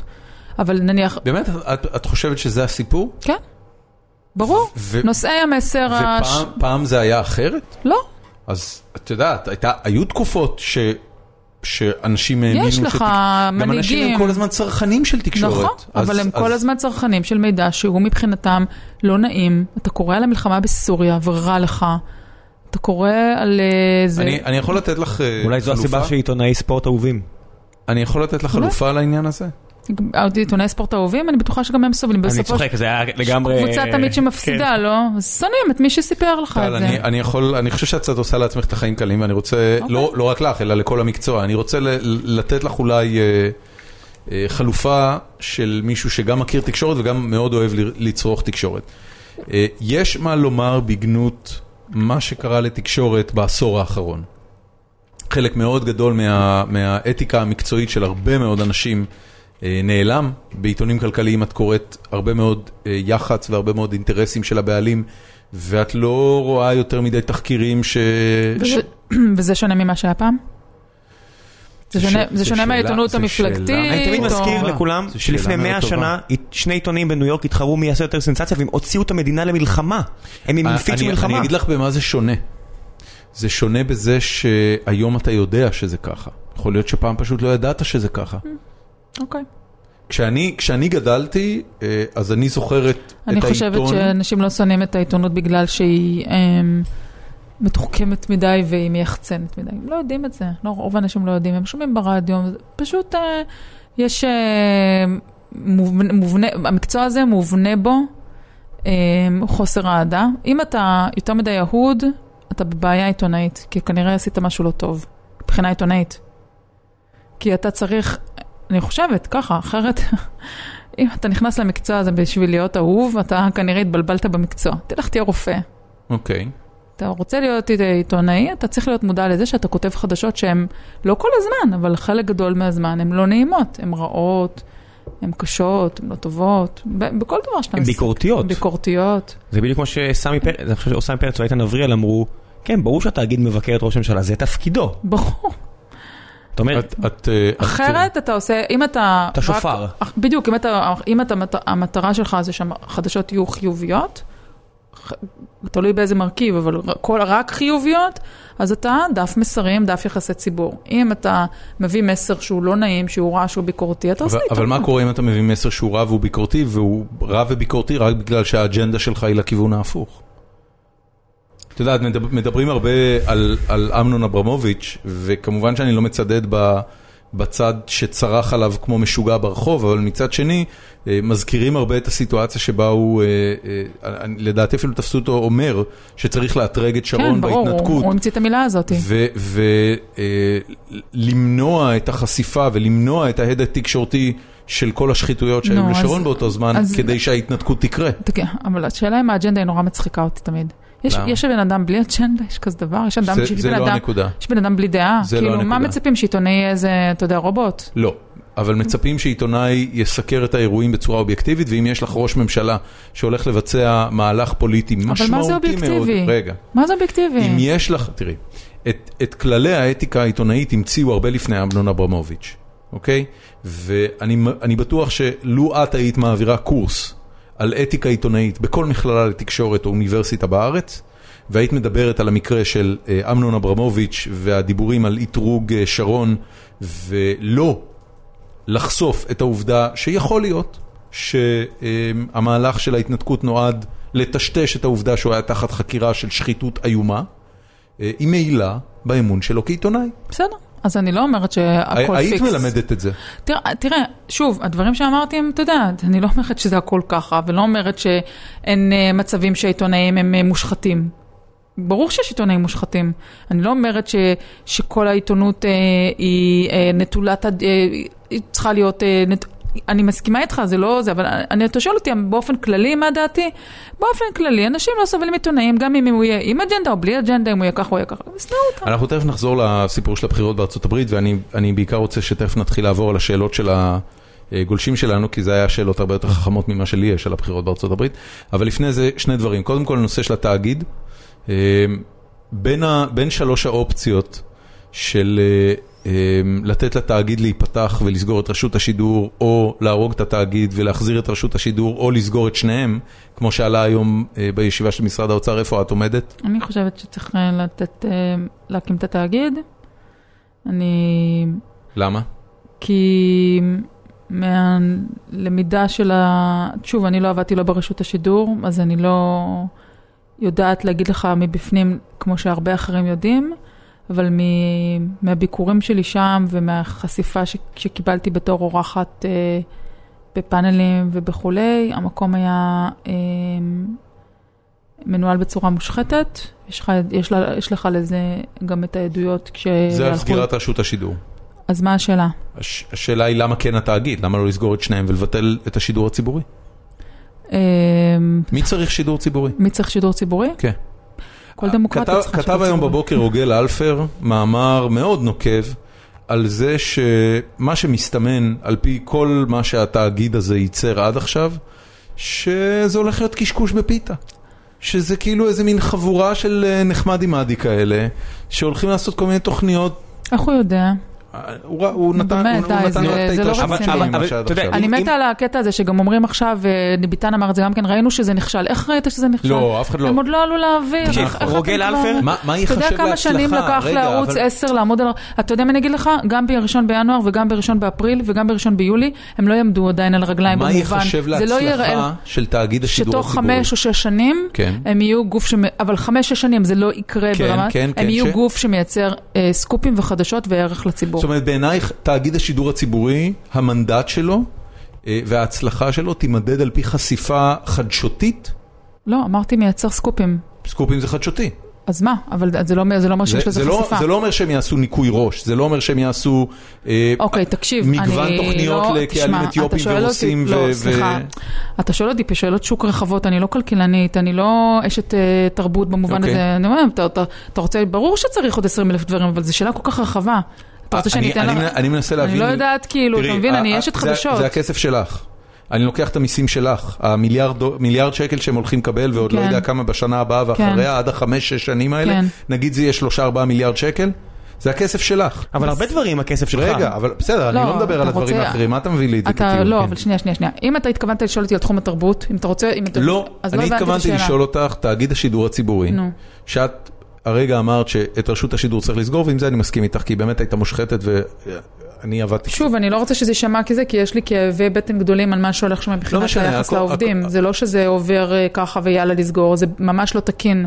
זאת אומרת, האופן שבו מתייחסים שם כרגע לאופן של הסגירה הוא נוראי. הוא נוראי. אבל כשאת היום בתור אזרחית במדינה שמשלמת מיסים, והולכים לקחת איקס שקלים מתוך המיסים שאת משלמת, כל חודש, שלקחו כבר גם קודם. שלקחו כבר גם קודם, כן. חמש-שש שנים קדימה, כי זה מה שאת אומרת שייקח לתאגיד אני בת להתבגר. 45, לוקחים ממני את המיסים האלו מאז ומעולם. נכון. את אומרת שמבחינתך, לו בעוד חמש שנים התאגיד הזה עומד ומייצר סקופים וחשיפות חדשותיות ללא משוא פנים, ללא מורא, ללא משוא פנים, ניקח את הסיסמה של העולם הזה, את מבחינתך, הכסף הזה, כספי המיסים שלך הם well spent? נכון, זה מה שאת אומרת? לא רק סקופים, תחקירים, חדשות, אבל לא רק כרוניקה ולא רק ליקוקים, אלא, אלא תחקירים, כתבות עומק, כתבות רוחב, כתבות שמשקפות את כל החברה הישראלית, סקופים, אה, מידע לציבור שנחוץ, אה, ועוד ועוד דברים שהם לא במסגרת אה, דפי מסרים ודפי יח"צ.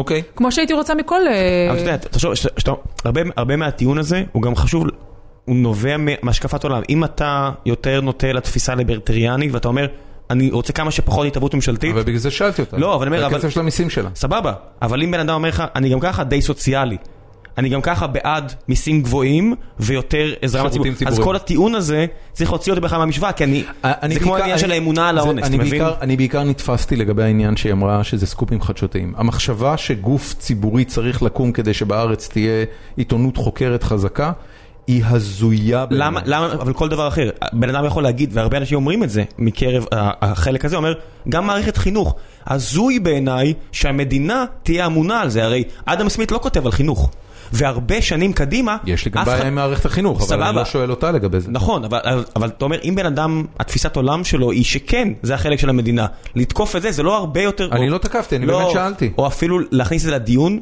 זה בדיוק כמו שאתה אומר, אין טעם לדבר על uh, בן הפלות. אדם רציתי לשמוע מה דעתה. אז אני אומר לך, אבל... תראה, ניתן... זו דעתה. כן. אתה צודק. אבל, אתה אבל זה. בדיוק הנקודה, שיש משהו נורא עמוק בתפיסה של מה מקומה של המדינה. אם אתה רוצה לנתק רק את החלק הזה מכל התפיסה של המדינה, אני חושב, אני למשל חושב, שחלקה של המדינה הוא יותר גדול. יש אנשים שחושב- שחושבים שחלקה של המדינה יותר קטן. לנתק את זה מכל השאלה ולקחת רק... אני לא, אני, אני מבין מתוך זה מה התחושה שלה לגבי על מה צריך להוציא מיסים ועל מה לא. זה בסדר גמור, זאת התשובה. השאלה השנייה שרציתי לשאול אותך, אמ, קורא אותי כספר פתוח, אולי בגלל זה התקדמתי כל כך רחוק מאז שהייתי בפעם האחרונה. זה לא כזה קשה, את, אה, את אה, לא שמאלנית, אבל את כאילו אה, מפלגת העבודה שמאל מרכז כזה, את יודעת, זה, זה, בסדר, אני מבין שמהשקפת עולם הפוליטית שלך נגזרת גם החשיבה של מה, האם צריך שידור ציבורי? תראה, מבחינה כלכלית, אני גדלתי בבית אה, של נוטה סוציאליזם, ו... ותמיד, אה, ואף פעם לא, זאת אומרת, אה, תמיד ראיתי את החשיבות של להקצות כסף ציבורי ל... זה לא קשור לרשות השידור. להקצות כסף ציבורי לחלקים העניים, המסכנים, שצריכים עזרה בחברה.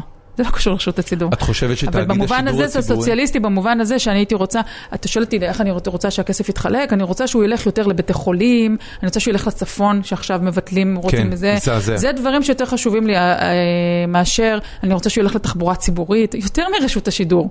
אבל זה- במקרה שאלתם אותי על רשות השידור, אבל נכון. אתה רוצה לפרוט את הכל? נכון, נכון. כן, אז אני כאילו, אתה יודע, אני נמצאת במקום הזה, שהדברים שנניח, לדוגמה, בקמפיין דיבר סנדרס, מאוד נגעו לי, עד גבול מסוים, כי כשהוא אמר שהוא רוצה לשלם אה, קולג' חינם לכולם, אז אמרתי לעצמי בראש, כאילו, אוי. זה נשמע לי שלא יכול לקרות. אבל את יודעת, הרבה הצהרות, את רואה את זה גם אצל קלינטון וטראמפ, חלק ניכר מההצהרות, הרבה פעמים את אומרת, "אה, את סתם אמרת את זה, או אתה סתם אמרת את זה, אתה לא באמת מאמין אבל בזה. בוא אני אספר לך סיפור קטן. קדימה. אובמה אמר בעצרת, באחד העימותים שלו, שהוא אה, מתנגד למלחמה, והוא בעד אה, אה, לדבר עם איראן במשא ומתן ישיר דיפלומטי. ואני אמרתי, ישבתי בבית מול המסך, ואמרתי, כמו שאתה אומר עכשיו, כן. אתה סתם אומר את זה. אתה לא באמת, דיברתי אליו כן. במסך, אמרתי, אתה לא באמת תעשה משא ומתן עם איראן. מי עושה משא ומתן עם איראן? אתה לא תעשה את זה. התווכחתי איתו, ואז סגרתי את הטלוויזיה והלכתי לאייל ואמרתי לו, הליצן הזה אמר שהוא מעדיף משא ומתן עם איראן על פני אה, מלחמה, וזה סתם, הוא בחיים לא יעמוד בזה. אין מצב. והנה, הבנת? אבל מצד שני, הוא הנשיא שהרג הכי הרבה אנשים מהאוויר, כולל נשיאים שנלחמו במלחמות עולם, והוא הנשיא שפלש להכי הרבה מדינות, והוא לא סגר את גואנטנמו. פלש, הוא יצא מעיראק ומאפגניסטן. כן, אבל הוא נכ- נכנס, את יודעת, למקום, הוא רצה להיכנס-? הוא רצה להיכנס לסוריה, אני מזכיר לך. לא, שעצרו אותו, אמרת, נכנס להכי הרבה מדינות, אז תתן אה, לה- למילה הזאת יש תיקוף. עכשיו כוחות קומנדו בסוריה אמריקאים, זה שלא, לא, הם מהאוויר. לא, יש עכשיו כוחות קומנדו יש סוריים. עזרה קטנה. מה זה עזרה קטנה? יש שם, יש הוא לא פלש לסוריה. הוא אה, לא פלש לסוריה, סליחה. איפה הוא פלש עוד? בוא נשמע. סוריה רצה, את יודעת מה? בסדר, רצה, רצה, אוקיי. רצה ולא הצליח. אתה מוכן להמשיך? לא, הוא כן. לא רצה והוא לא ניסה בכלל, הוא הוא בכלל פציפיסט, הוא לא ניסה בכלל. אה, איך איך את יכולה להגיד על בן אדם פציפיסט שהוא מאשר, הוא הבן אדם שאישר את התקיפות האלה בתימן, אישר אותם, הכמות אנשים, פלש לתימן? הוא הרג מאות אנשים, מאות אנשים חפים מפשע, למה? כי- כי כי מישהו לידם חבר ואיך בתנועה, זה בהשוואה לבוש? יותר, הוא הרג הרבה יותר אנשים לא מהאוויר נכון. מאשר בוש, בסדר. זה עובדה. תראה, תסתכל על גואנ- הנתונים של גואנטנמו ביי. 2006 רגע, רגע, רגע, רגע. ו-2007, מה שהיה מה זאת בעיראק. אומרת, זו עובדה? זה עובדה, אף אחד לא מכחיש את זה. כמו שהוא פלש לסוריה. אתה אתה יכול להביא את הציטוט ש... אני אביא את אני אני מבינה שאתה. נמצא באותו אגף של טראמפ עם ההמצאות של התעודות לא, זהות מקניה. אני אביא בלינק, אני אביא בלינק מישהו בשם טד. אה, אה, בפודקאסט אחר, אני מסכימה לוחם איתך, SAS אני אמריקאי. שאומר אני חיסלתי אנשים בסוריה. אני מסכימה איתך? שהוא אה, אביר, לא אביר, אביר זו מילה גרועה, שהוא אה, מוביל, אדריכל. החיסולים הממוקדים, המחוסלים. מה ממוקדים בהם? הוא חיסל אלפי אנשים או מאות אנשים, את- זה מספר שהוא טוב. שקרי? כן, אבל אלפי- על- אני על- לא- אלפי אני לא אלפי יושבת מול הנתונים כרגע. ראם, אלפי אנשים עבור ארה"ב עדיין יכול להיות ממוקד. אני לא בטוח- יושבת- אבל זה לא ממוקד. אני סליחה, אני לא יושבת מול הנתונים כרגע. אני רק יודעת להגיד לך שלמה שהוא עשה במדינות אה, המזרח התיכון אה, לא שונה בהרבה מקודמיו, למעט העובדה שהוא הוציא את החיילים, בוא נגיד, כלפי האוכלוסיות המקומיות, הוא התנהג כמו כל נשיא אמריקאי. כלפי החיילים האמריקאים הוא אה, הוציא החוצה. אנחנו נבדוק את זה. כן, ראם- יביא את המספרים. מה? אני- אני- אני- אז אני- פציפיסט אני זו מילה רוצה- לא נכונה, אני אני מושכת כן, אותה. כי- כי אני- פציפיסט זה אנטי מלחמה, אפשר להגיד עליו הרבה דברים, אנטי מלחמה הוא לא. לא, כי בסדר, הוא לא אנטי מלחמה, נכון, אתה צודק, אני טועה. לא, גם אני טעיתי לגבי העניין הזה של את אומרת מדינות, אבל עצם העובדה. שהוא רצה, הוא לא פציפיסט, הוא לא. מאוד פציפיסט, אבל הוא כן אה, ניסה להביא לאיזשהו כיוון אחר, שהוא הוא דמיין לעצמו שיום אחד הוא יהיה פציפיסט, וזה לא קרה. אז זה מה שרציתי, יש אחת השאלות פה הוא בפורום רצה, הוא שאף. כן, הפער בין, נגיד אחד הדיונים שהכי מעניינים אותי לגבי הנשיאות עכשיו שעולה במערכת הבחירות הזו, זה עד כמה בכלל כוח יש לנשיא. עם כל ההפחדה מלא, הזאת. מלא, המון, המון, המון מלא. כוח. אתה שוכח שבארצות הברית, בניגוד לישראל, אה, הנשיא הוא commander in chief. מפקד הצבא. הוא הוא. המפקד העליון של הצבא לסגור האמריקאי. בית כלא הוא לא הצליח. זה- אה, אני לא- אתה לא יודע אם הוא הצליח או לא, ואתה לא יודע מה הבית היה. כלא שם, לא? אני הייתי שם. אני- נו, אני- הוא פועל? מענים שם עדיין אנשים? אה, לא, הוא צמצמו אותו מאוד, ממש ממש צמצמו אותו מ-800 איש לאיזה 50 עצורים. ואי אפשר לסגור את החמישים עצורים, חייב את החמישים אה, עצורים האלה? הוא כנראה השתכנע דרך שכן, אגב, אין זה סיירה, לא לא בית כלא הוכחות. שהוא פתח, והוא מאוד מאוד קשה משפטית אה, להוציא משם את האנשים, כי אין לאיפה, להעביר אותם ואף מדינה לא, זה נורא מסובך, זה נורא נורא מסובך. אני רוצה, רגע, לפני שאנחנו חוזרים לארה"ב, ראם, תפתח בינתיים את השאלות של הפורום. אה, יש לי עוד שאלה שאני רוצה לשאול אותך, אורן חזן ועמית סגל, מה חשבת על התוצאה? אמ, אני חשבתי ש... שהתוצאה יפה מאוד. מבחינת, מה, מאיזה בחינה? אני אני הסתכלתי על הדבר הזה, אה, אה, תבעו אותך פעם? עימות, אני צוחקת כי אני הייתי עורכת דין וטיפלתי בתביעות לשון הרע של עיתונאים. וואלה, כן. אוקיי. אז זה לא תבעו אותי, אבל אני ייצגתי עיתונאים בבתי משפט. ו- הפסדת? אה, אני הסתכלתי על ה... כן, ברור, כולם, יש כל הזמן. הדבר. הראשון שאני ראיתי זה שעמית סגל הוציא אה, פוסט פייסבוק מאוד נרגש וארוך על, איך הוא זכה וידה ידה ידה ידה ואז ראיתי את הפסיקה והוא נדרש לשלם 40 אלף שקל. שזה, דרך אגב, עכשיו, רגע, פשוט- אני, אני כשהסתכלתי על זה וחשבתי על זה קצת בראש, אמרתי, בן אדם שיושב בבית משפט ומקבל פסק דין, לא משנה איך אתה מסובב את זה, אם אתה בסוף צריך לשלם 40 אלף שקל למישהו, לא. אתה מרגיש כאילו, לא. נענשת. לא, זה סעיף שצריך ללכת, האמת, אני לא יודעת מה- מה מה- העורכי דין שלו מתכננים, הם צריכים לערער על זה. הבנתי. זה ממש לא ראוי, גם זה סכום שהוא הוא, הוא בכלל לא עומד בסטנדרטים של הסכומים שנפסקים. בתחומי אוקיי. לשון הרע. זאת אומרת, אם אתה מפסיד בתיק, אתה יכול לקבל 200 אלף שקל, כן, אני לא אומרת שלא, אבל בתיק שבו כמעט כל הסעיפים... זה בכלל היה על טוויט או אתה- משהו, נכון? לא, זה היה ב- זה היה על ידיעת בס- פולו-אפ. אתה, אתה יודע, אני, אני מבינה למה השופט רצה לתת פה פיצוי, אבל הפיצוי... למה את מבינה? כאילו, כי, מה מה היה לא, הסיפור? כי היה שם טעות מסוימת ב- בפרסום באתר אינטרנט של מאקו, לא כן. בכלל של עמית, אלא של איזה עורך אה, זוטר, טעות שהוסרה, התנצלו עבורה, והיא גם לא הייתה בהקשר של הפרסום העיקרי, אלא היא הייתה בהקשר של הבעיות אתיקה שהוגשו נגד אה, חזן בכנסת. ולכן, בגלל שההיקף אז של למה ה... זה היה חלק מכתב התביעה נגד כי עמית הוא סגל? תבע, מה זאת אומרת? לא, אבל למה... כי עמית, למה- כי למה אורן עמית חזן... סגל צריך ל- ל- לשלם על משהו לא, עמית שהתפרסם סגל, למטה? קודם כל עמית סגל לא ישלם מהכיס שלו, אל תדאג לו. אוקיי. חדשות שתיים ישלמו. זה לא הפסד זאת אישי. אומרת, הנתבע שבעצם חטף את כמה ה-40 אלף. שקל, הוא הבנתי. נתבע, הוא- זה שלושה נתבעים, אבל מה שרציתי להגיד זה שכשיש לך אירוע שהוא כזה, כששופט נותן לך פסיקה שהיא בסך הכל אומרת העיתונאי עבד טוב, הכלי תקשורת עבד טוב, יש פה איזושהי אה, פשלה שקרתה של האתר שהיא לא תקינה. והשופט רוצה לתת לזה ביטוי כספי, שזה גם בסדר. אז ת, תסתכל, עם, עם פסיקה שמפסידים בה, אתה תפסיד בה על 200 אלף שקל או 300 אלף שקל, אז מה המשקל הכספי של כזה דבר? זה צריך 40 להיות... אלף שקל במובן הזה זה לא, זה- slap on the wrist או שזה זה- הרבה? לא, זה, זה שיקול דעת לדעתי של השופט שהוא מוגזם. אתה יכול לתת פה משהו כמו, הייתי אומרת, אלף שקל. אני אגיד לך יותר מזה, אישי ציבור, ואורן חזן הוא איש ציבור. נכון. אישי ציבור שתובעים, זה פחות קיים בארץ, אבל זה קיים בארצות הברית. איש ציבור, ש... ויש לך את המשפט הגדול של אריק שרון נגד הטיימס. איש ציבור שתובע, ומצליח במשפט להוכיח שהוא...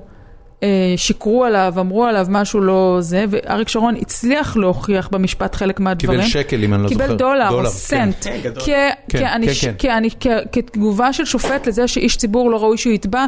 למה? כי חלק מהחיים של איש ציבור זה גם להיות תחת הביקורת של העיתונות, גם כשהעיתונות לא תמיד מושלמת. ופה עמית סגל, אני- במובן העיתונאי, הוא היה מושלם. יותר צדיק מהאפיפיור. ברור, גם כשכבר הייתה טעות, היא לא הייתה של עמית. כן. עמית עשה עבודה עיתונאית מצוינת, 40 לא, אלף... הוא טס לשם והביא את כל הראיות. ו- 40 אלף שקל האלו, זה אם אני עכשיו ישגב נקדימון מקשיב לנו, ישגב, קח את התיק הזה לערעור על ה-40 אלף שקל, תוריד את זה ל-100 אני לא יודע שקל. אפילו מי זה. אני שולח לו. זה העורך דין, זה העורך דין העורך דין שייצג אותו. המקסים של עמית, שאני מכירה אותו אישית מאוד, עוד מהימים שלי שאני הייתי עורך הדין.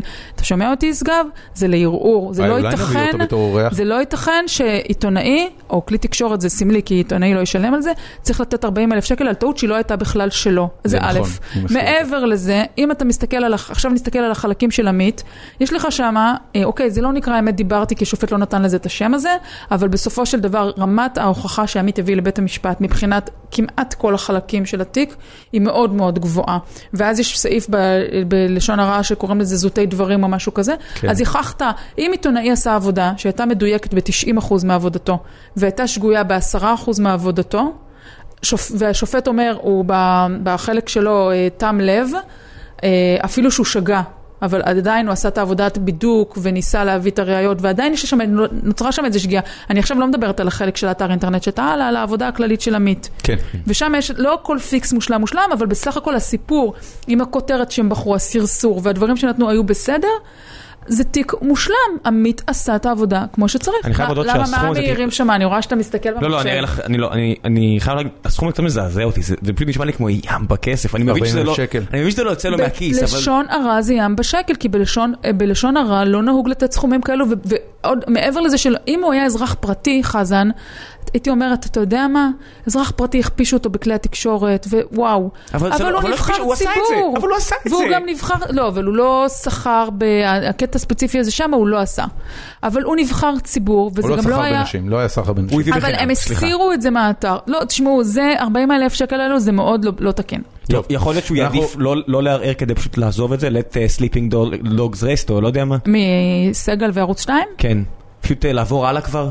אני יכול, לא, למה לעבור על זה? רק קרה, זה הכל קרה נורא מהר. מה, תן עוד סיבוב ביחד. ההפך, הוא- עורכי דין אה, כן, בדברים לא האלו, איך. שאני מכירה כן. את ישגב, יכול להיות, תראו, זו החלטה של תאגיד, זה לא החלטה רק של ישגב, אבל אני איך שאני מכירה עורכי דין מהתחום הזה, הם לא כל כך מוותרים.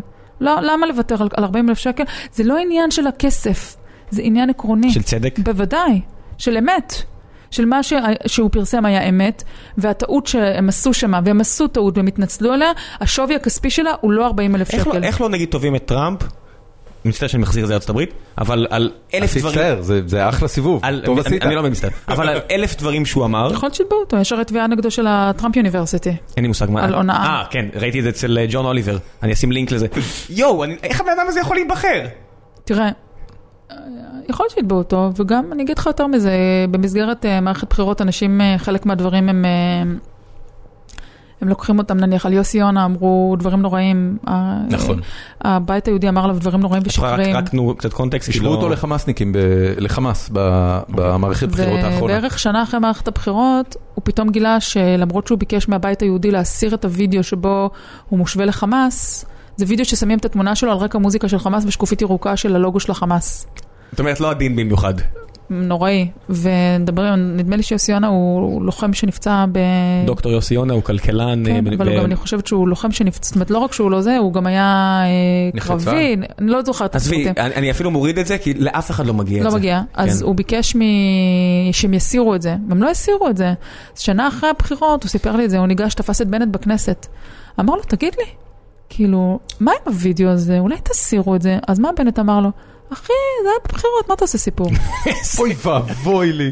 אחי, בנט, הוא, אתה יודע, הוא אה, הוא פרחח. לא זה. הסיפור, הבן אדם פרחח. תבדוק אם הם הסירו את זה אתה גם בכלל, רואה, יכול היה- להיות מנכ"ל- עכשיו הוא- מנכ"ל של סטארט-אפ, הוא ממשיך להתנהג כמו מנכ"ל של סטארט-אפ. כן, היה עכשיו את הדוח של מבקר המדינה, שיצא שהם בחובות של, לא יודע מה, איזה 13 מיליון שקל, הם יצאו, סליחה, הם נקנסו על זה שהם... אה, לא, הסיפור, אני- יש פה עיתונאית שיודעת ש- את הרבה בטח יותר ממני. יודע יותר ממני, על ש- מה הם- על מה הם חטפו את הקנס עכשיו ממבקר המדינה? אה, או שהם נכנסו אה, לחובות?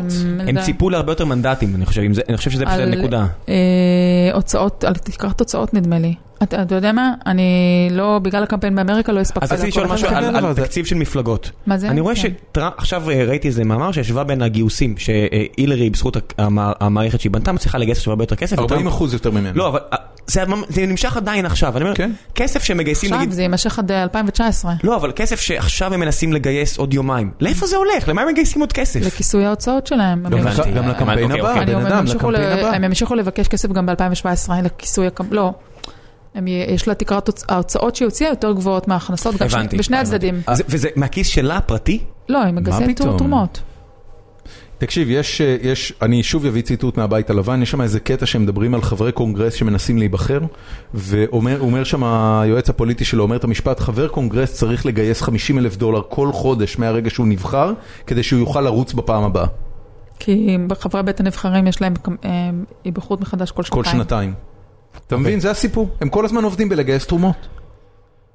יאללה, בואי כן. נתחיל שאלות מה- מהחבר'ה שלנו. אה, שאלה אה, שחוזרת פה לא מעט, אה, שני המועמדים דיברו על לגיליזציה של סמים, וזה משהו שעכשיו יש בבחירות, הוא ממשיך גם במערכות האחרונות. האם זה באמת נראה לך כמו משהו שנשיאה או נשיא קוקו יכולים באמת אה, לעשות שינוי? כי זה, זה נושא שהוא כל כך הרבה יותר חשוב, גם בגלל את יודעת, העובדה שיש שלושה מיליון אסירים אמריקאים. קודם כל זה לא עניין נשיאותי, זה עניין מקומי, לא, אני אומר, אם המשטר הפדרלי יעשה את השינוי פעם ראשונה. אבל זה לא עניין פדרלי. אבל זה כן, לא- ברמה הפדרלית זה זה אסור בחוק. זה, אבל הלגליזציה היא כרגע נמצאת בתהליך של בחירה בחמש מדינות. וזה לא, לא לפתחו של הנשיא כרגע, או זאת אומרת, הנשיאה. הנשיא- הנשיאה יעדיפו פשוט להשאיר את זה ל- לסטייטס? זה לא עניין של יעדיפו או לא יעדיפו, יש דברים שהם לא יכולים לגעת בהם, ככל שידוע לי, בנושא, נושאים פליליים. למה? אבל ה- זה חקיקה המלחמה. בסמים היא- לא פדרלית? אה, הרשות למלחמה בסמים, של סחר בסמים היא פדרלית, אבל החוקי שימוש עצמי, תשמעו, זה עניין מאוד. משפטני, כן. כן. לדעתי, אם אני זוכרת נכון, החוקי שימוש עצמי, נניח 50 גרם, 25 גרם, כמה שזה נמצא. 50 זה- גרם. למה אתה צוחק? זה מלא. זה מלא. אז 25 גרם, לא זוכרת את ה... תגידי, בארץ שימוש לא, לא, עצמי לא. מוגדר 4 גרם. 4 לא, גרם, אבל חמישה. בארצות הברית... לא משנה. חמישה? אבל 15, לא משנה. 15. אבל, לא, אבל עזוב שימוש עצמי, בארצות הברית, כשאתה בא לבית, 50 לבית גרם של- זה שק. שנייה, כשאתה בא לבית של מישהו ויש בו כמות מסוימת, אז כן. כמה מזה, כמה, ח- מעל חמישה גרם נחשב... אה, ש- בארץ? לא, באמריקה, אני לא יודע. בקליפורניה. אין לי מושג. אני רק יכול להגיד לך, לא סתם בשקית במבה יש 80 גרם, בגדול.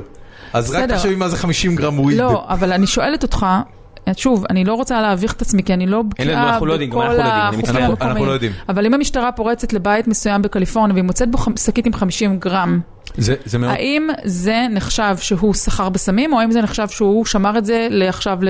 אין לי מושג. אני לא אז- יודע, אני באמת לא אז יודע. או 25, אמר- אמרתי 25 לא, או לא, אנחנו לא 50, יודעים. אני לא באמת עזבו, יודעת. זה לא- זה לא נאמר. אז בגלל זה כן. אני מסבירה לכם שיש 50 מדינות, ובכל מדינה יש בה חוקים פליליים אחרים, ואני לא יודעת, ואם אתה לקחת את ה-50 גרם או 25 גרם ועברת איתם מניו מקסיקו ל...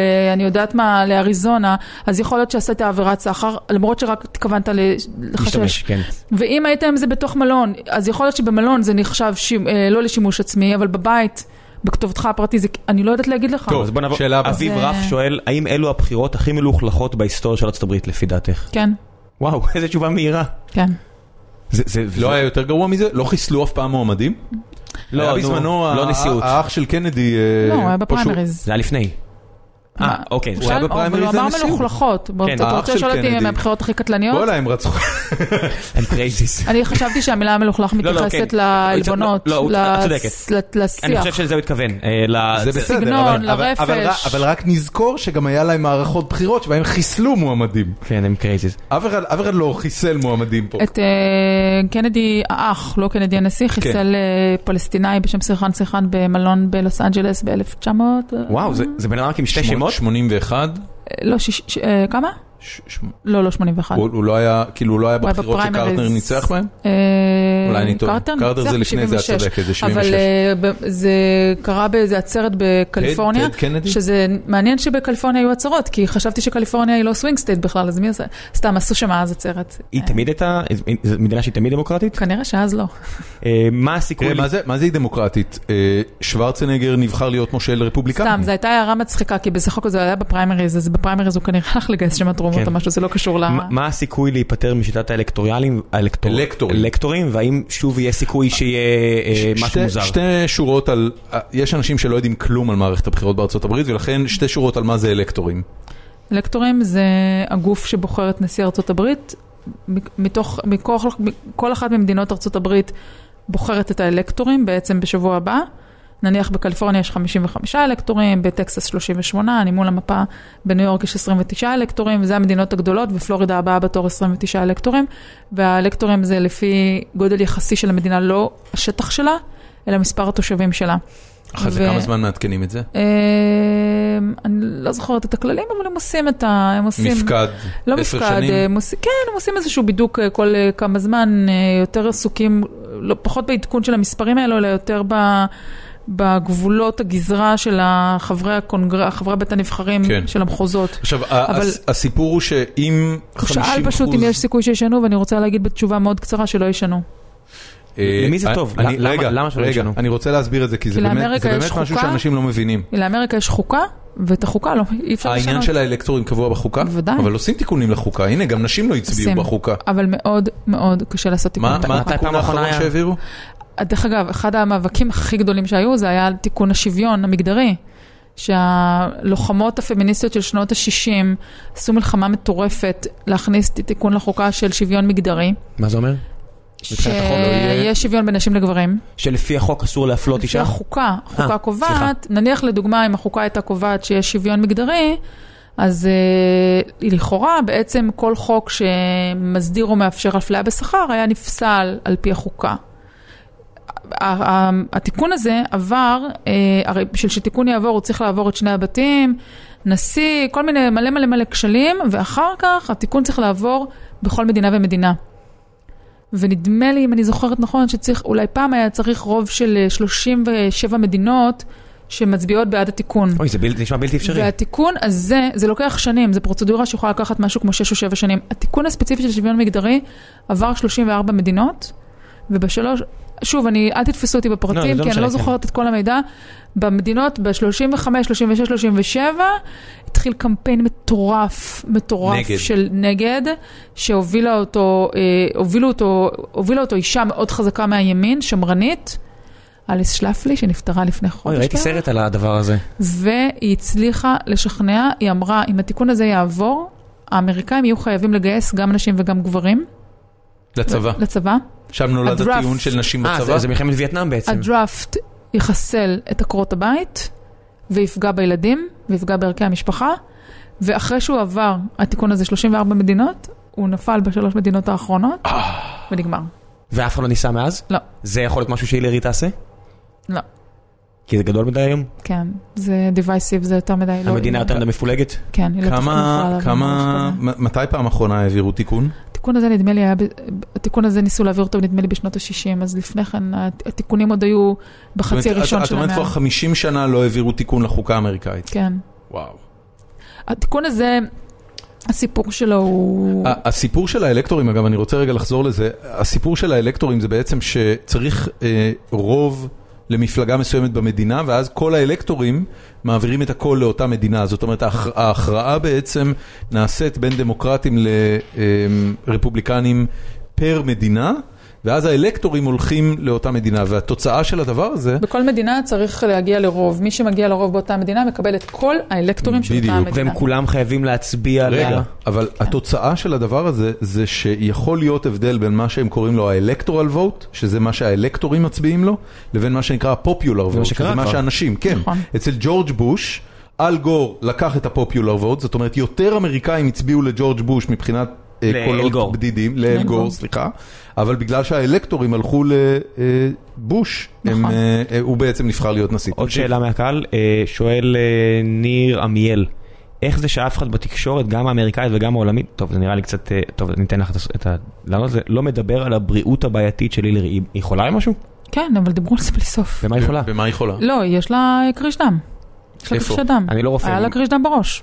זה- אוקיי. זה מסכן, זה- זה מאוד מסכן. ברור. שזה מסכן. יכולה היא- לחטוף שבץ אני לא מבין, הקריש דם לא מוציאים אותו וזהו, נפטרת? לא, לא. היא על תרופות, היא על תרופות. דילול דם. אבל דרך אגב, למה הוא אמר שלא מדברים? דיברו לא על זה. אבל טראמפ בן 70 פלוס, לא ברור שיש לא, לו גם הוא בעיות בן רפואיות? 70 ו- וחצי, כי היה לפני חצי שנה בן 70, אוקיי. והיא בת 69 וחודש. אף אחד לא מצפה. מאנשים ל-70 להיות בשיא הבריאות שלהם, אני מניח. זה לא העניין.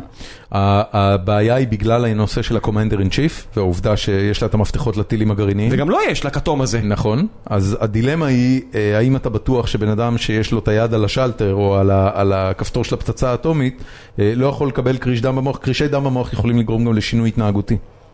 ואתה לא תדע. אני חושבת, ולא אני לא לא רופאה? אבל לדעתי מה שיכול לגרום את הבעיה בקרישי דם זה התרופות שהיא לא- שהיא לוקחת, ואנשים שלוקחים את התרופות האלו באופן רציף.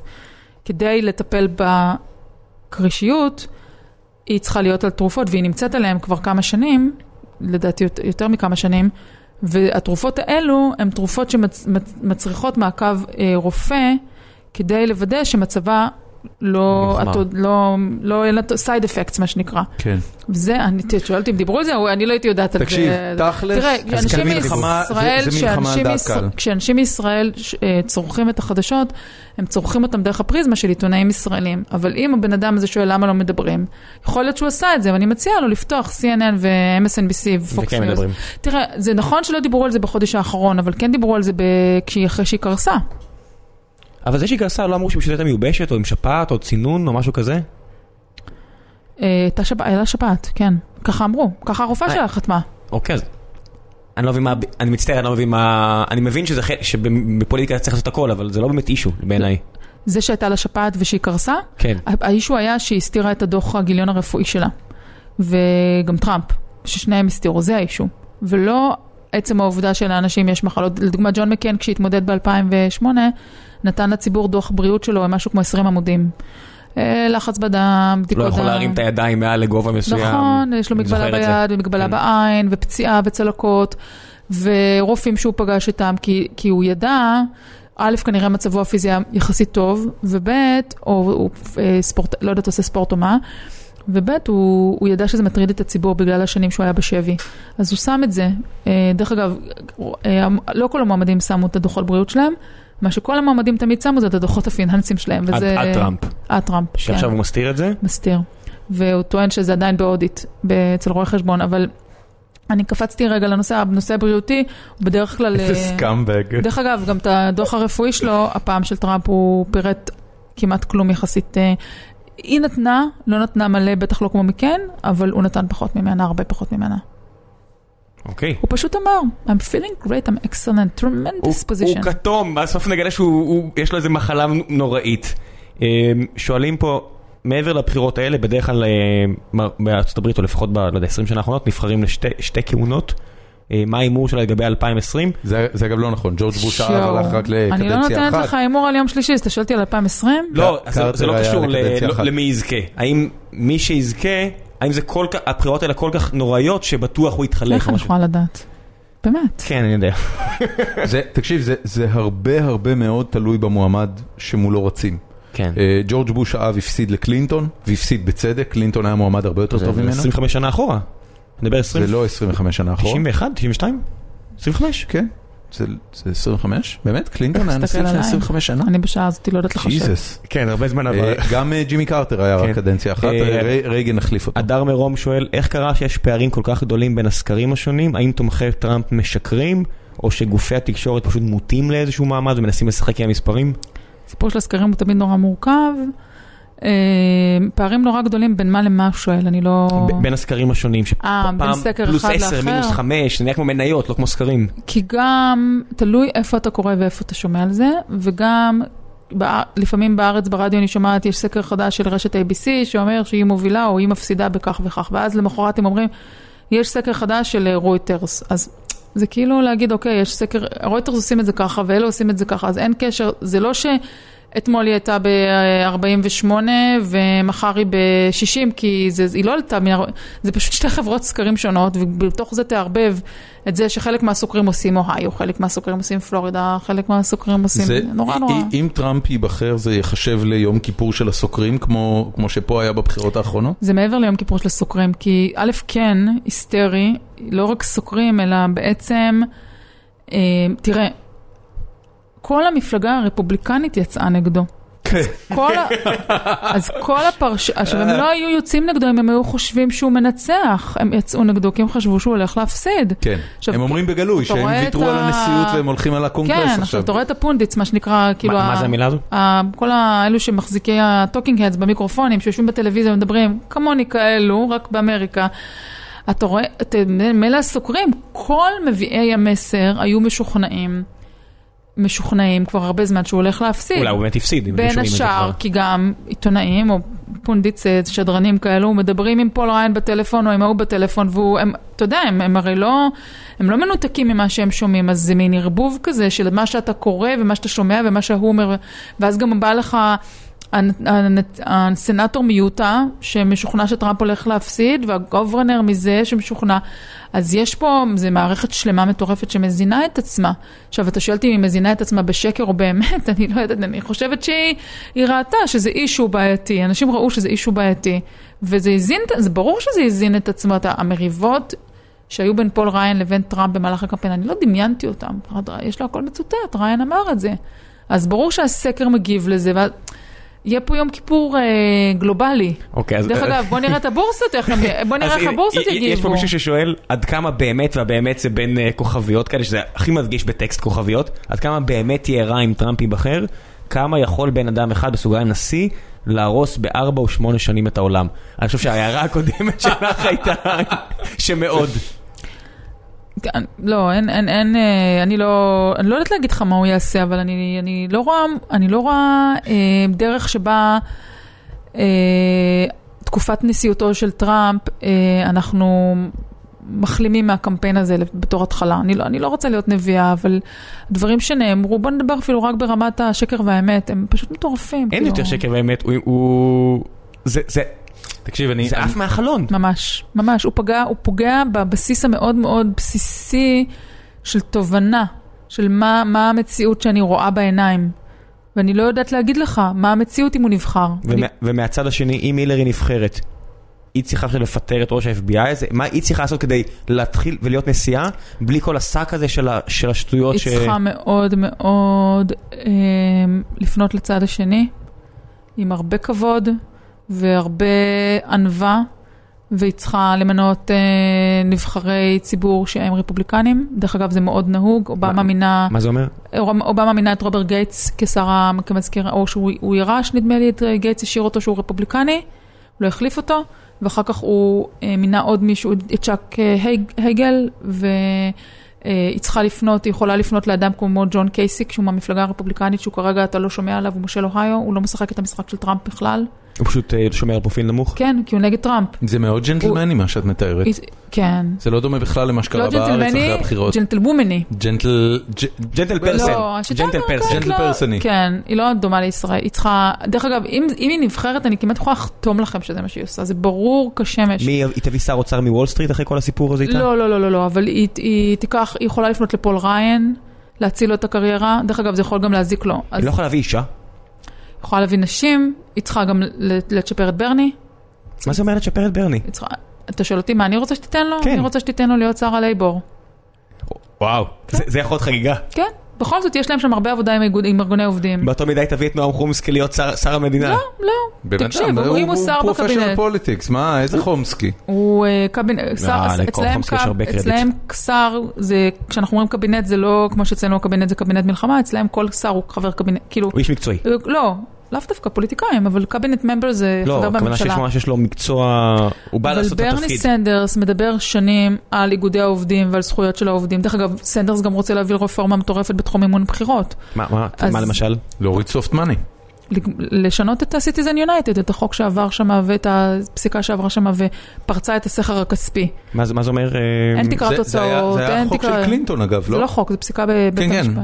אה, שמותר אוקיי, שמותר מבלבל. 400 אלף דולר בניגוד לסכום הרבה יותר קטן וכל מיני כאלה. נכון? שניכנס לזה? כן, קצת, אנחנו לא אנחנו לא יודעים כלום. את יודעת הרבה הפסיקה יותר. הפסיקה הזאת, מה שהיא עשתה, היא אמרה שאם יש עמותות שקוראים להן PAC, Political Action Committee, שהן עמותות שהן חיצוניות לקמפיין, עד אותה פסיקה לעמותות חיצוניות לקמפיין, היכולת שלהם לגייס כספים הייתה מוגבלת, כיוון שהן היו צריכות אה, להוכיח שהן מנותקות מהקמפיין. אני וב- אני אחדד את מה שאת אומרת. אה, אותם פקס, או מקבלות גם את השם סופר פקס, היה מותר להם לעשות issue ads ולא person ads. זאת אומרת, הם לא יכלו לעשות קמפיין עבור בן אדם, הם יכלו לעשות קמפיין עבור נושא. כי הן היו צריכות להיות מנותקות מהקמפיין. בדיוק. ואם אתה רוצה לעשות קמפיין עבור בן אדם, אתה צריך את הדף מסרים שלו. בדיוק. ומה שהפסיקה הזאת אמרה, היא אמרה, הפסיק... הכלל הזה פוגע בחופש הביטוי של אותן העמותות, ולעמותות יש חופש ביטוי להיות מזוהות עם מי שהן רוצות. ואז זה הכשיר בעצם מצב שבו אתה יכול לתרום, אני יכולה לתרום גם לטראמפ, גם לשמונה פקס שלו וגם למועדים מקומיים, ובעצם זה הפך את הכסף. זה היה ברור שזה הופך את הכסף למשחק, גם ככה הכסף היה במשחק גדול, הוא הפך אותו למשחק אסטרונומי. כן. ובנוסף, בשיטה האמריקאית אין, הוצ... אין אה, תקרה, אצלנו יש תקרת תוצאות, שזה נבון לבן אדם. למועמד כן. ולמפלגה. ויש תקרה שונה בפריימריז, יש תקרה שונה בזה, אבל אתה לא יכול, גם אם, גם אם הבאת הביתה מיליונים, אסור לך על פי החוק הישראלי לא, להשתמש בהם. ואז אם אתה נשאר עם עודף, אתה צריך נשמע כאילו להחזיר אותו. האמריקאים צריכים ללמוד מהספורט שלהם ולהגביל. לא, אבל תשמע, תקרת ההוצאות, זו טענה שהיא פוגעת בחופש הביטוי הפוליטי. אוי, נו באמת. אבל כן. על זה זה מבוסס, אבל זה- חופש זה- הביטוי... זה העניין, הם מתעסקים בחירות, אבל הם לא כן, חופש בקקה. ה- בספורט שלהם אתה לא יכול לשלם כמה שאתה רוצה אבל לספורטאי. אני מזכירה לך שחופש הביטוי מעוגן בחוקה. רגע, רגע, שנייה, אני רוצה לשאול לך, ב- הבנת? ב- בספורט המקצועי האמריקאי אין, אה, יש מגבלה כן. על משכורות? כן. אוקיי, אבל אין מגבלה על ספונסר שיפ. אם אתה רוצה לתת למישהו חוזה פרסום, אתה יכול לתת, אבל הקבוצה לא יכולה לשלם, אם נייקי תשלם לו סבבה, אבל התחלתם לדבר על ספורט, אני לא. מפהקת כן, והולכת כן. ב reverse. לא, לא, לא, חוזרים- חוזרים ל- ל- לפוליטיקה. אה, איך ביל יהיה בתור spouse ייצוגי? first, first husband. first husband, איך זה הולך להיות? נראה לי שהוא הולך לדחוף את הידיים שלו לכל מקום. כי הוא היה נשיא. literally. לא, לא, נו, אבל הוא היה נשיא. איך הבן אדם... הרי אני, אני מהמר שדבר ראשון, הוא חוזר ל Oval Office, נעמד כזה באמצע ועושה, "אה, I miss this place. נראה לי שהוא היה לו ממש כיף בשמונה שנים, ב- כמה, הרבה שנים הרבה, שעברו, הרבה. שנים שעברו מאז. אני חושבת שהוא יהיה מעורב, ולפחות ינסה להתערב. הת- מישהו יצפה ממנה להחזיק מקל ולהגיד לו, לך מפה, זה אני נבחרתי, לא אתה? יסתכלו כן. על זה? לא, בטח, ברור. הסתכלו על זה, עוד שנה איש- יש ספר על שעלה? זה שלם. זה איש- זה אישו שעלה בבחירות? שאנשים לא כן. רוצים את ביל? אה, לא, לא שהם- אמרו שלא רוצים אותו, אבל זה אישו שאלה מה הוא יהיה התפקיד, תראה, גם איך הוא יקמל, הם- הנשים הראשונות לקחו עד היום תפקיד שהוא היה חברתי. בשביל, כל אישה, כל גברת ראשונה בחרה לעצמה איזשהו טייטל, נניח לא רבוש, עשתה מבט, אה, המון המון פרויקטים, זה פרויקטים מתוקצבים, בתחום עידוד הקריאה של ילדים מה ועידוד... זה אומר מתוקצבים? מה? זה מיליונים? כן, כן, ברור. כן, כן, כן, היוזמות של אשת הנשיא מקבלות... יש לה אה, תקציב? כן. כן. יש לה לשכה, יש לה עוזרים, בטח. יש לה על פי חוק... אה, היא גם יכולה לבחור איזה נושא, והיא בחרה, בחרו, בחרה את הנושא של ספריות ציבוריות ועידוד קריאה, כי היא עצמה הייתה הרי ספרנית. מגניב. אז תמיד יועצי התקשורת אומרים לה, תחברי את זה, יש לך פרויקט עכשיו של שמונה שנים, תחברי את זה לקריירה שלך. מישל אובמה עשתה, מישל אובמה הרי הייתה סמנכ"לית בבית חולים גדול. מישל אובמה עסקה שמונה שנים בעידוד תזונה בריאה ועידוד כן. ספורט אצל ילדים, כשהיא נכון. כל הזמן אמרה שהילדים השחורים אוכלים לא טוב וכולי. זאת אומרת, היא עשתה את זה עם דגש מאוד גם אה, אישי של השכונות שבהן היא גדלה. אה, מה ביל יעשה? הוא היה נשיא! הוא צריך לא להתערב, לא תקשיב, בחרו רגע, בו. רגע, רגע, אתה אתה מודע לזה שביל קלינטון והילרי קלינטון לא חיים חיי זוגיות תקינים כבר הרבה שנים? אחד אתה יודע? אתה איתם במיטה? לא, אבל הם גרים במקומות שונים. מצחיק אותי שאנשים כאילו זה מספרים על זה לא משהו שהוא ידוע? אני שמעתי את לא זה. מ... מה זה מ- מקומות שונים? מי סנאטורית? הוא היה ב upstate ניו יורק. חוץ מזה, סליחה, אנשים בני אה, 70, כאילו... כן, אני- מניח שכל מי שבן 70... כן, מה, הם כל היום מחזיקים ידיים לא, ובערב אבל- הם... אבל אה, מה שאני אומר זה? שאם, אם, את יודעת, לפחות במקרה של, אה, אה, אובמה, של משפחת אובמה, הם משפחה יחסית צעירה. איך אתה יודע? רגע, מה הולך שם את לא בחדר יודעת המיטות? אפילו מה אמרתי. כן, משפחה צעירה עם כן, ילדים, כן. הזמן שמישל אובמה בילתה בבית הלבן ביחד אה, אה, עם ברק אובמה, היה יחסית גדול, היה באחוזים גדולים.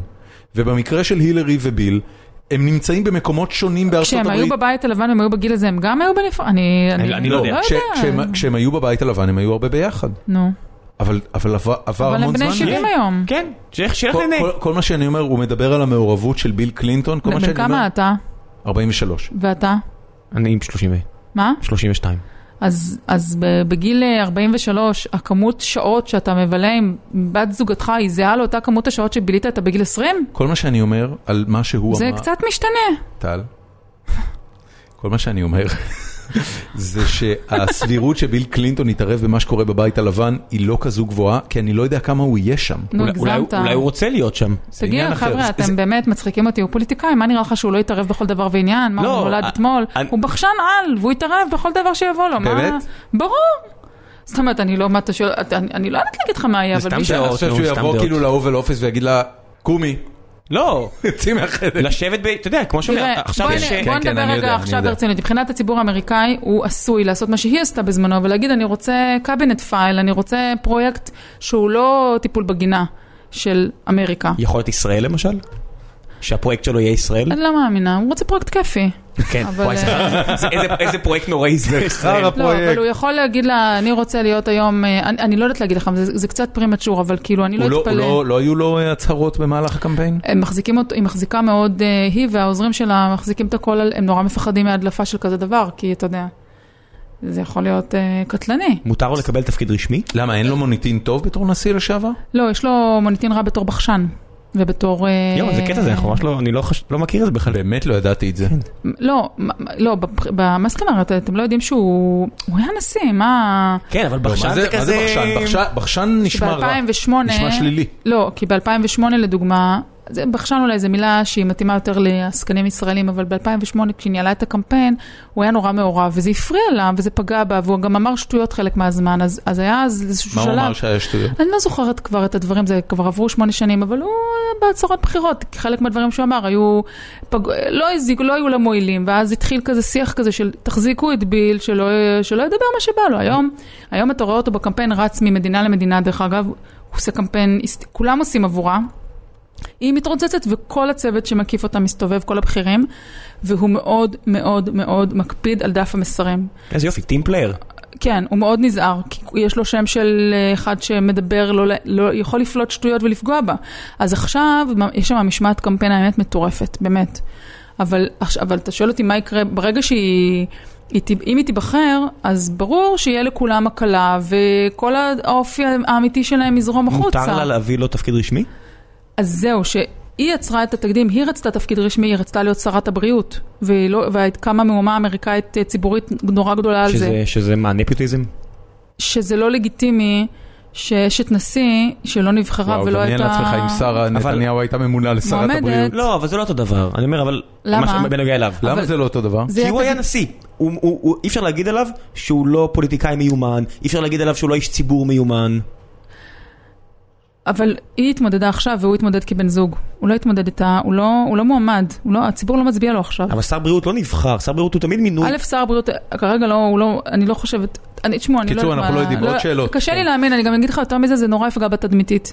היא לא צריכה אותו בתור שר אוצר, יגידו, הוא מנהל את העניינים. היא צריכה, ההפך, להעיף אותו? היא צריכה להיות, אה, היא הנשיאה הראשונה האישה. כן. היא לא יכולה חד משמעית. שיהיה לה משהו בהיסטוריה שיעשה לה distraction. אליזבת.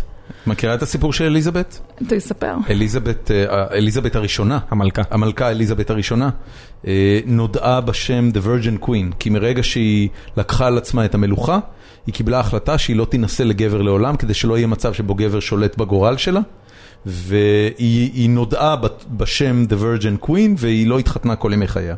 תמשיך. אוקיי, אה, אני מניח שאנחנו נתקרב נתקרב על הסוף, אבל אה, יש אה, הרבה שאלות פה על על המועמדים הנוספים. לא אחד מהשניים לא אחד מהשניים הרציניים, מה הסיכוי שבגלל המערכת בחירות הזו נראה פגיעה במפלגה הרפובליקנית אנושה, כמו שפעם קרה למפלגה אחרת, או שבפעם הבאה פשוט תהיה כבר מועמד אה, עצמאי, שבאמת יעשה משהו.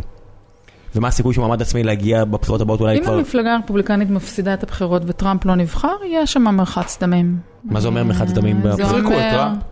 לא, לא, טראמפ. אה, אין מה יזרקו אותו, הוא מפסיד, הוא נגמר, הוא לא, אין לו כן. תפקיד רשמי פה, נכון. הוא לא חובר, לא, מרחץ דמים, הכוונה, הראש של פול ריין, אה, הראש של... למה? למה פול ריין למשל צריך לשלם את המחיר על זה? כי פול ריין היום הוא הדמות הכי בכירה במפלגה.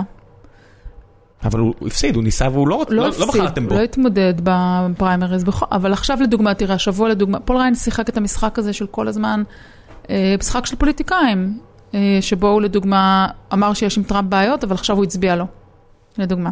הוא אמר שהוא הצביע לו. אז הוא, כל, הרבה מהרפובליקנים הולכים פה על כל, כל החתונות, והם, ת- תראה, הציבור קולט את ה... מה אתה? אתה מצד אחד אומר שאתה מסתכסך איתו ואז אתה הולך ומצביע לו, והיחיד שבעצם לקח פה עמדה זה ג'ון מקיין, שהודיע שהוא לא מצביע לטראמפ ומצביע למועמד אחר. כן, אבל הוא כבר בטח לא רואה את עצמו בתור מועמד עוד ארבע שנים. למה? אבל אתה- מקיין בעצמו מתמודד עכשיו לסנאט. לא, אני אומר עוד ארבע שנים. אה, אבל הוא דמות בכירה במפלגה. כשאתה מדבר איתי על מרחץ דמים, Mm. יהיה צריך להוציא את מיט רומני. למה ג'ורג' בוש, נשיא, לא מדבר? איפה הוא? מצייר. עושה מצייר? סמים? הוא עושה, לא, הוא נוסע, יש לו אופני כושר כאלו, אופני, יש לו הרחבה. הוא הוא נראה לי כמו אחד שממש נהנה מהחיים שלו עכשיו, אבל ונמאס איפה לו. הוא? אח שלו התמודד, המפלגה בבלגן, אני כבר לא מדברת על אבא שלו, שאולי הוא קצת מבוגר ואנחנו נעזוב אותו כרגע, אבל הבן אדם היה נשיא. מה עם ג'ב בוש? ג'ב בוש ניסה ונכשל. כן. עכשיו, ושומעים אותו עכשיו? עכשיו ברגע זה לא שומעים אותו, אבל אני מניחה שאם הוא היה מצביע לטראמפ, אתה היית שומע את זה. כנראה שהוא לא מצביע לו. אבל תקשיב, המפלגה הזאת היא אה, פמפמה את הסיפור הזה עם התעודות זהות של אובמה. אתה- אני לא מבינה, לא יודעת אם אתם מבינים, צריכים להבין כמה זה סיפור מטורף. אז עם ה... איפה הוא כן. נולד? שהוא נולד זה בהוואי או באפריקה. טראמפ פמפם את זה, אבל המפלגה הרפובליקנית תפסה טרמפ, והפוקס ניוז תפסו טרמפ, וכולם תפסו טרמפ. ואם הם באמת ייכשלו, אז הם יצטרכו לעשות איזשהו בוחן מציאות בין מה שאתם מטיפים ומה שאתם אומרים, לבין, אתה יודע, זה כמו מפלגת העבודה אצלנו. איפה אתם? כאילו, אתה הנה, טורף? הם- עושים עצרת. מה? הנה, הם עושים עצרת. אז עזוב את הנושא של רבין. כרגע, אבל המפלגה לא מצליחה להתחבר לציבור, והציבור לא אוהב אותה. זה להתחבר. בציבור, זה זה נשארה שם בוז'י והקומבינה שלו. מה נשאר ממפלגת העבודה? אז זה מה שאני להגיד- מסבירה לך, נשאר שם פול ריין והקומבינה שלו. אבל אין אפשר. להגיד את האמת ש... ופול ריין יודח, עכשיו אני אגיד לך יותר מזה, שוב, זה הכל תחזיות, פול. ריין יודח גם אם טראמפ ייבחר, אה, זהו, הוא הזדן. נראה לי. אבל לא צריך להגיד את האמת, שאם מסתכלים על מה שקורה מבחינה דמוגרפית, הם לא יכולים להמשיך לשחק את הקטע הזה של אנטי הגירה ואין לזה תוחלת. שזה לא יכול לעבוד, אם אם זה הפעם לא יעבוד? אני... אני... על- על מה- על מה אתה מדבר? כל עוד יש לזה קונים בקרב... לא, לא, לא, אני אומר, הרי הבוחרים. לא, לא, המספר- אתה- המספרים עולים. מה שקרה זה שב-2012 כשהם הפסידו, נעשה שם צוות חשיבה בצמרת של המפלגה, צוות שכלל את פול ריין וגם את מיט רומני ואחרים. אחת המסקנות שלהם הייתה, זה אנחנו מדברים ארבע שנים אחורה, שהם הפסידו את מערכת הבחירות כי האופן שבו הם בנו את המסרים שלהם כלפי האוכלוסייה ההיספנית היה שגוי.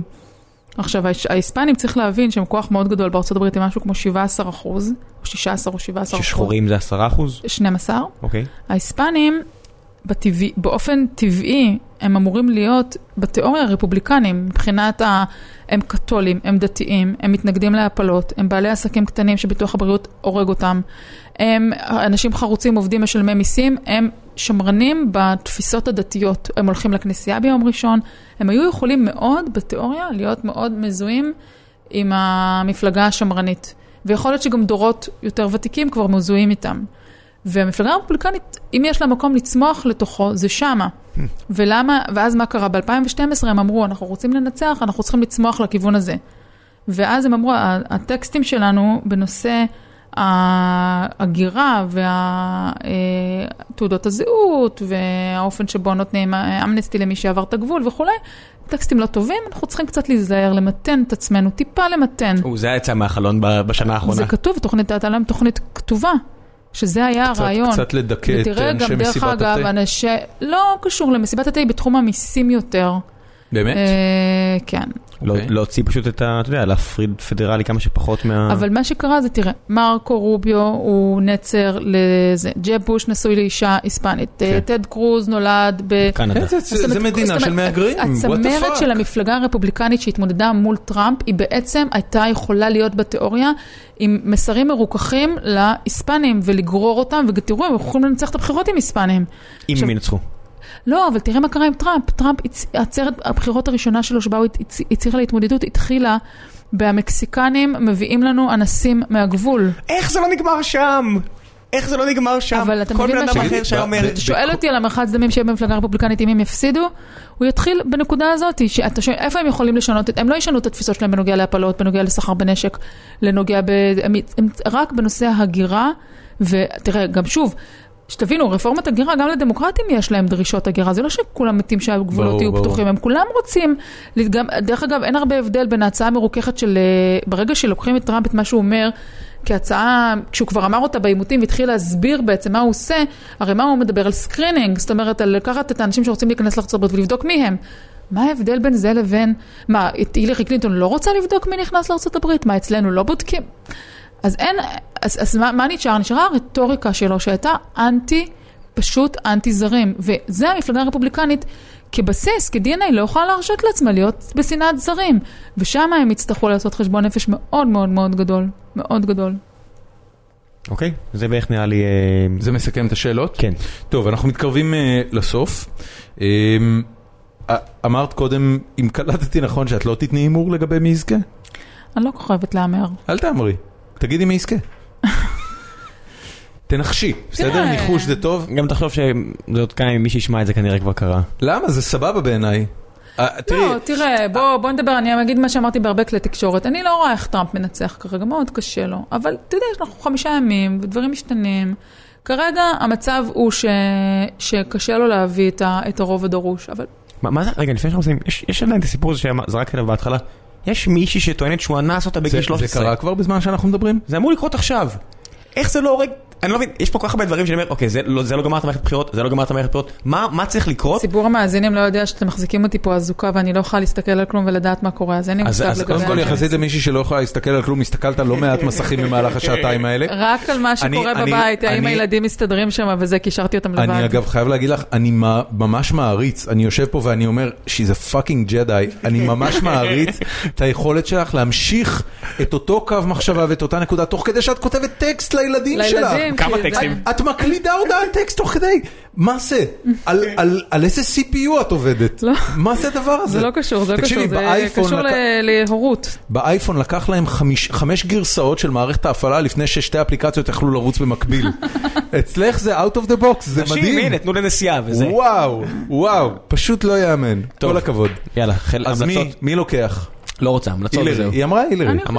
אני חושב שזה נרשם אצלי כהילרי. מי אתה. חושב שייקח? אני נופל מהכיסא ומאוד מצטער שאני מחר את המניות של, את הכל, את כל הרכוש שיש לי בעולם שנייה לפני אם הוא נבחר. הופך לזהב, באותו כן. רגע. אם הוא נבחר, אני לא מבין איך זה יכול לקרות.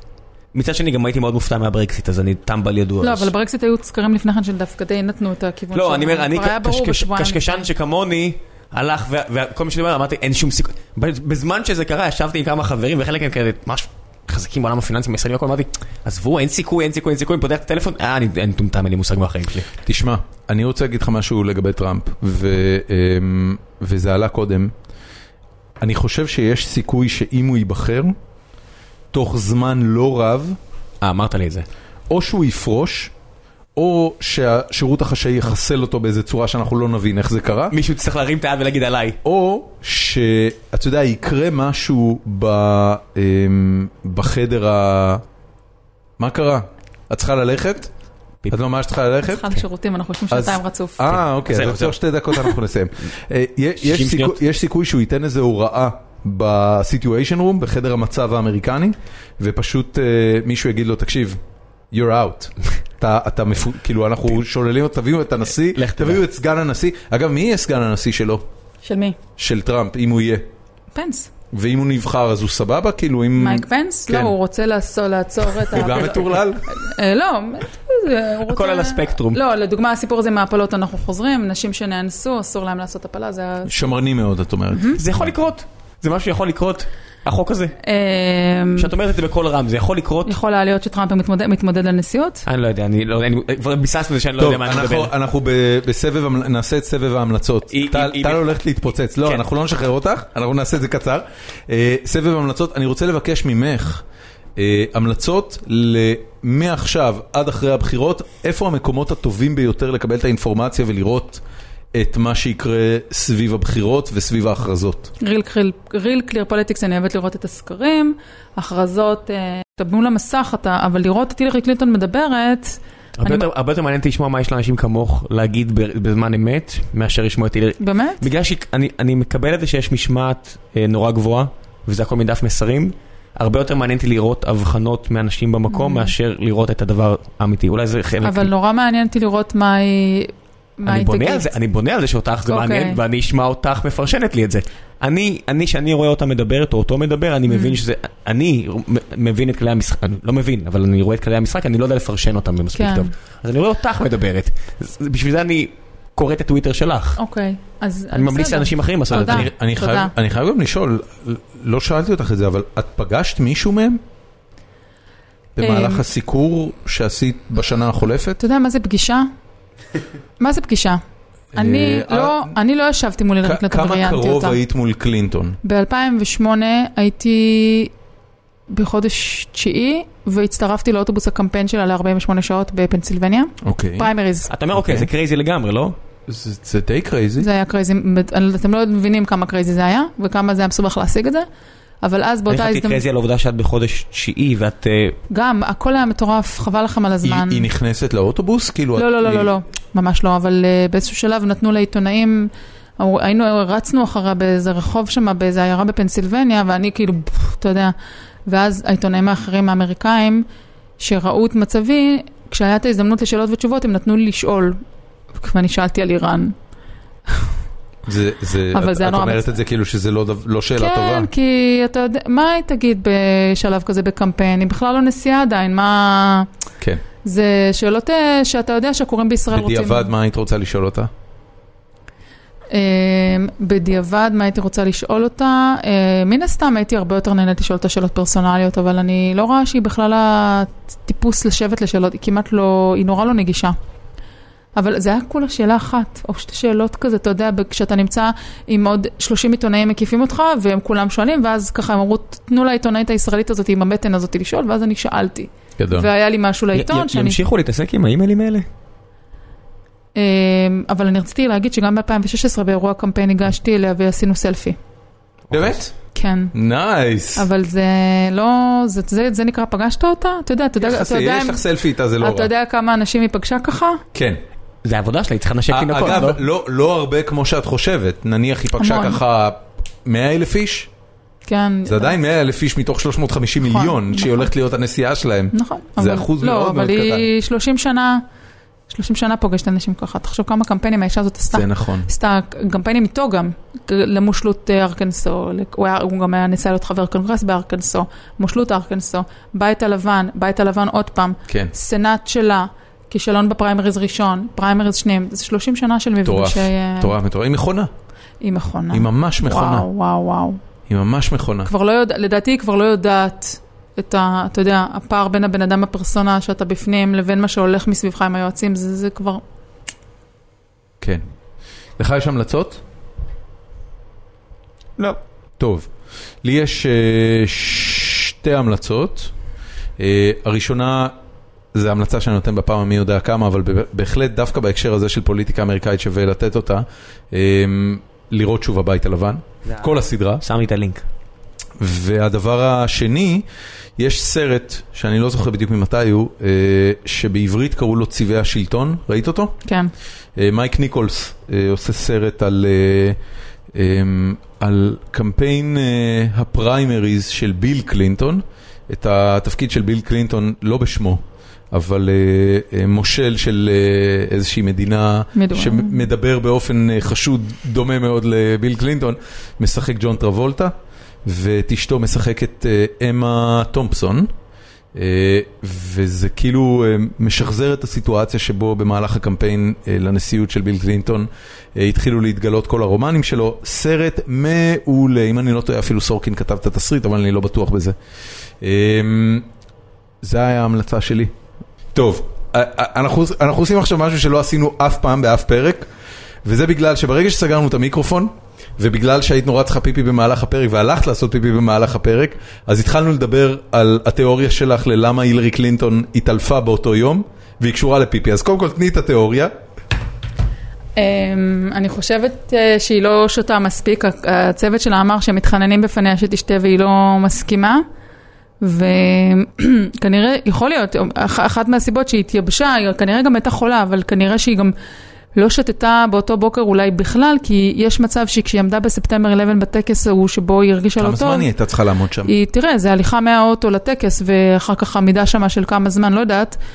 כנראה לא רצתה להיות בסיטואציה שבה היא מוקפת בהמון ציבור רחב, ושהיא מתנדנדת מרגל לרגל וצריכה פיפי וכולי. אז מה, מה עושות נשים כשצריכות, שיודעות שהן צריכות להשתתף באירוע ציבורי מתרוקנות היטב לפני? ולא לא שותות? אתה יודע זה שאין היה- זה להם היה יום ברירה. חם? אני- זה היה יום עם טמפרטורות אה, גבוהות? לא, אבל אני זה חייב לא להגיד לך קשור. שפעם ראשונה שאני שומע על נשים שלא שותות, אני, אני אולי מ- מ- ממקומי הצר והפריבילגי שיש לי יכולת ל- להיות פחות זמן, אני לא שמעתי את זה אף פעם. זה מסוג הדברים שאמרת שלא מספ... מדברים על ההבדלים המגדריים. אני חושבת ש... לא לשתות, זה נשמע לי מזעזע. א', זה לא בעיה של כל הנשים, אבל אני חושבת שנשים בגילאים מסוימים לא מסבירות אה, בפומבי מה בעיותיהן השונות והמורכבות, כולל בעיות בשלפוחית השתן. וואי, זה- זה- זה פסיכי. אולי זה מסוג הדברים שנסיעה תוכל לסייע בהם. כמה זמן- כמה זמן היא מחזיקה מעמד ככה ב... לא, אז למה, למה חשבתי רגע, על זה? כש- כשיש עימות זה- יש שוב, שם זה לא הפסקות מצאתי לפרסומות? לזה, זהו, אז למה נזכרתי בזה בספטמבר 11? אח- בספטמבר 11 בטקס הצוות שלה סיפר שהיא לא שותה מספיק והם מתחננים אליה שתשתה ושזה אולי חלק מהסיבה. אבל אז נזכרתי שבעימות מול ברני סנדרס בחורף הייתה הפסקת פרסומות במהלך העימות. והם שניהם אה, יצאו לשירותים, או רק יצאה לשירותים, ואז כשנגמרה פרסומות וחזרו לעימות, הבמה הייתה כזאת שעמדו אליה שני סטנדים, וברני סנדרס עומד מאחורי הסטנד שלו, והיא איננה. אז יושב המנחה של העימות ואומר, and where is Mrs. Clinton, ומחכים, חיכו בערך אה, דקה. ואז היא נכנסת לה ככה בצד, לא לחוץ דווקא, מאוד בנינוחות, ונעמדת מה זה, אמרה, סליחה, הגעתי. ואז כשנגמר העימות, העיתונאים שאלו, רגע, אבל מה, לאן היא נעלמה? מה הסתבר? שלא, שלגברים היה שירותים מחוץ לאולם, מחוץ. לבמה, והשירותים של הנשים היו נורא רחוקים. והיא פשוט הלכה לשירותים, ולקח לה הרבה זמן לחוק, לחזור, כי זה היה נורא נורא רחוק. מטורף. ואז בעצם הם אמרו, אתה יודע, וזה כאילו קלאסי, תמיד הקלאסי, המבני ציבור האלו, שאין בהם מספיק שירותים לנשים, וכל הסיפור, עכשיו, לא רק שאין מספיק שירותים לנשים, צריך, לפי היכרותי האישית, את גופי ואת גוף האנושות, לא שצריך רק אותם שירותים, צריך בערך פי שמונה יותר חדרי שירותים, וצריך עוד איזה עשר הפסקות, אה, אם רוצים שאשתה תשתה כמו שצריך ותעמוד, היא צריכה עוד הפסקות, יותר מפעם בחצי שעה שלה, לא יודעת. כן. אז, אה, אז זה גרם לי לחשוב שיש לה איזשהו אישו עם הנושא הזה, כמו שיכול להיות שיש לה הרבה נשים בגילה ולא מדברות על זה, עם הנושא הזה של ההליכה לשירותים, המרחקים שזה מה, ירדתי אותי פה, אני עכשיו, יש- יש לארגון שאני עובד מנכ"לית, ואני הולך להסתכל מעכשיו בכל כנס גדול או משהו כזה, אני הולך להסתכל עליה אם היא שותה או לא שותה. כן, אתה מבין? זה- זה לא חשב- זה אני- חלק מהאימון. לא דרך אגב. נשים, דיברנו בתחילת הדברים על מגדר ועל דברים שנשים לא מעוררות ולא נלחמות ולא, גם באשמתן הן לא מדברות, אבל הן באמת לא מדגישות אותם, הן לא מסבירות. הן מצפות שיבינו אותם, אבל הן לא באות ואומרות, תשמעו, זה בעיה. דווקא בנושא השירותים, הרבה נשים כן הסבירו במשך הרבה מאוד זמן שחדרי השירותים צריכים להיות כפולים, כי התורים וכולי וכולי, הן כאן אומרות. אבל הנה אתה רואה כאילו מצבים שהם תמיד, אני, אני פשוט חושבת עליה כשהיא הולכת לספטמבר 11 הזה בבוקר, והיא צריכה לעמוד שמה בחוץ, ומול ציבור רחב, והיא לא מטורף. רוצה, הרי כל ניואנס של תנועה שלה פיזית גם מצולם ומתועד. אז מה, היא תלך לשירותים הכימיים שמה? וואו, זה- משוגע אתה לגמרי. מבין? קצת, אז היא כן. מחכה עד שהיא תחזור הביתה, אז עדיף לה מאוד. החיים עצמם, בן אדם. יותר מהכל זה נשמע כמו תפקיד. שאני לא מאחל לאף אחד. זה פשוט נראה לי חרא תפקיד. לא, תקשיב, זה- זה... להיות נשיא. וואו. טוב, שיהיה לבריאות. זה ממש, זה ממש... אה, יופי, ביאסתם אותי עכשיו בסוף של הפרק. למה. למה ביאסנו כי זה אותך? מבאס לשמוע את זה. למה? כי שבן אדם, שאני צריך לשמוע על בן אדם שלא שותה מים כדי שלא יראו אותו משתין, אתה אומר, מה נסגר ב-2016 באמת? בזה אנחנו מתעסקים, שאתה מסתכל מי משתין ומי לא זה משתין. לא בטוח שזה מה שקרה, זה השערה לא, שלי. אבל זה משהו שאת זה אומרת שנוכח. זה מה? מאוד זה- זה- סביר. זה מאוד שכיח, זה- מאוד שכיח. אז הנה, זה שאלה. מאוד שכיח, כי עובדה שזה קרה לה בעימות, והיא לא דיברה על זה, היא לא התראיינה על אז זה. זה מספיק בשבילי בשביל שאני אגיד זה מאוד מבאס זה אותי. בוא נגיד שזה קרה בעימות, וזה לא הפך אפילו לאישו, כי מרוב ה... אתם לא תסיקו מסקנות שיש שירותים שוויוניים לפחות, דרך אגב שירותי, נושא השירותים בקמפיין הזה כן עלה בנושא של אה, גישה לשירותים של טרנסג'נדרים, אם אתם זוכרים בצורה, טוב, ב- זה עם נכון. כל מה ש- כל מה שהיה עכשיו עם... עכשיו אה, כן. אבל כן, זה, תשמע, טוילט, מי טוב. רוצה לדבר על זה? אם- אם- אם- אם- זה הנשיא שחור מקבל אה, נסיעה, אני מבין שזה בא אחרי, הומו או טרנסג'נדר או כל מאלה, או נסיעה שחורה. אני אני חושב שמישל. אובמה תלך לפוליטיקה. נסיעה שחורה אני גם רואה, הומו, טרנסג'נדר, להט"ב, וואו, זה קודם כל, ממש... אתה- אה, אתה לא יודע אם לא היה עד היום לא, מוצר, אה, מוצר, הומו. מוצר. כן, מוצר זה סיפור אחר. זה זה נראה לי עוד 50 שנה, 100 שנה, לא יודע מה... אה, כמובן. זה נראה לי יורים בך, באמת, אני אומר, כמו שחשבתי על אובמה וטעיתי. תקשיב, ח- חמ- 50 שנה, הרי לא היית מעלה בדעתך, ב-50 שנה לפני שאובמה נבחר, לא היית מעלה בדעתך, לא היית מדמיין כן, אפילו היה שזה אסור ללכת. לבית ספר, אתה יודע. בדיוק, כן. אז הק- הקצבים הם הרבה יותר מהירים מזה, הרבה יותר מהירים. נאחל לעולם... אה, טוב, עכשיו אנחנו באמת נסיים. טל שניידר, המון תודה תודה. זה היה. חשוב המון. הקטע האחרון הזה. בחיי, אני אומר לך, אני נורא שמח שהקלטנו אותו. המון המון תודה. המון המון תודה שבאת, שיהיה לך נסיעה מעולה. תודה רבה. ואנחנו נעקוב אחריך פה מהארץ במחיאות כפיים גדולות.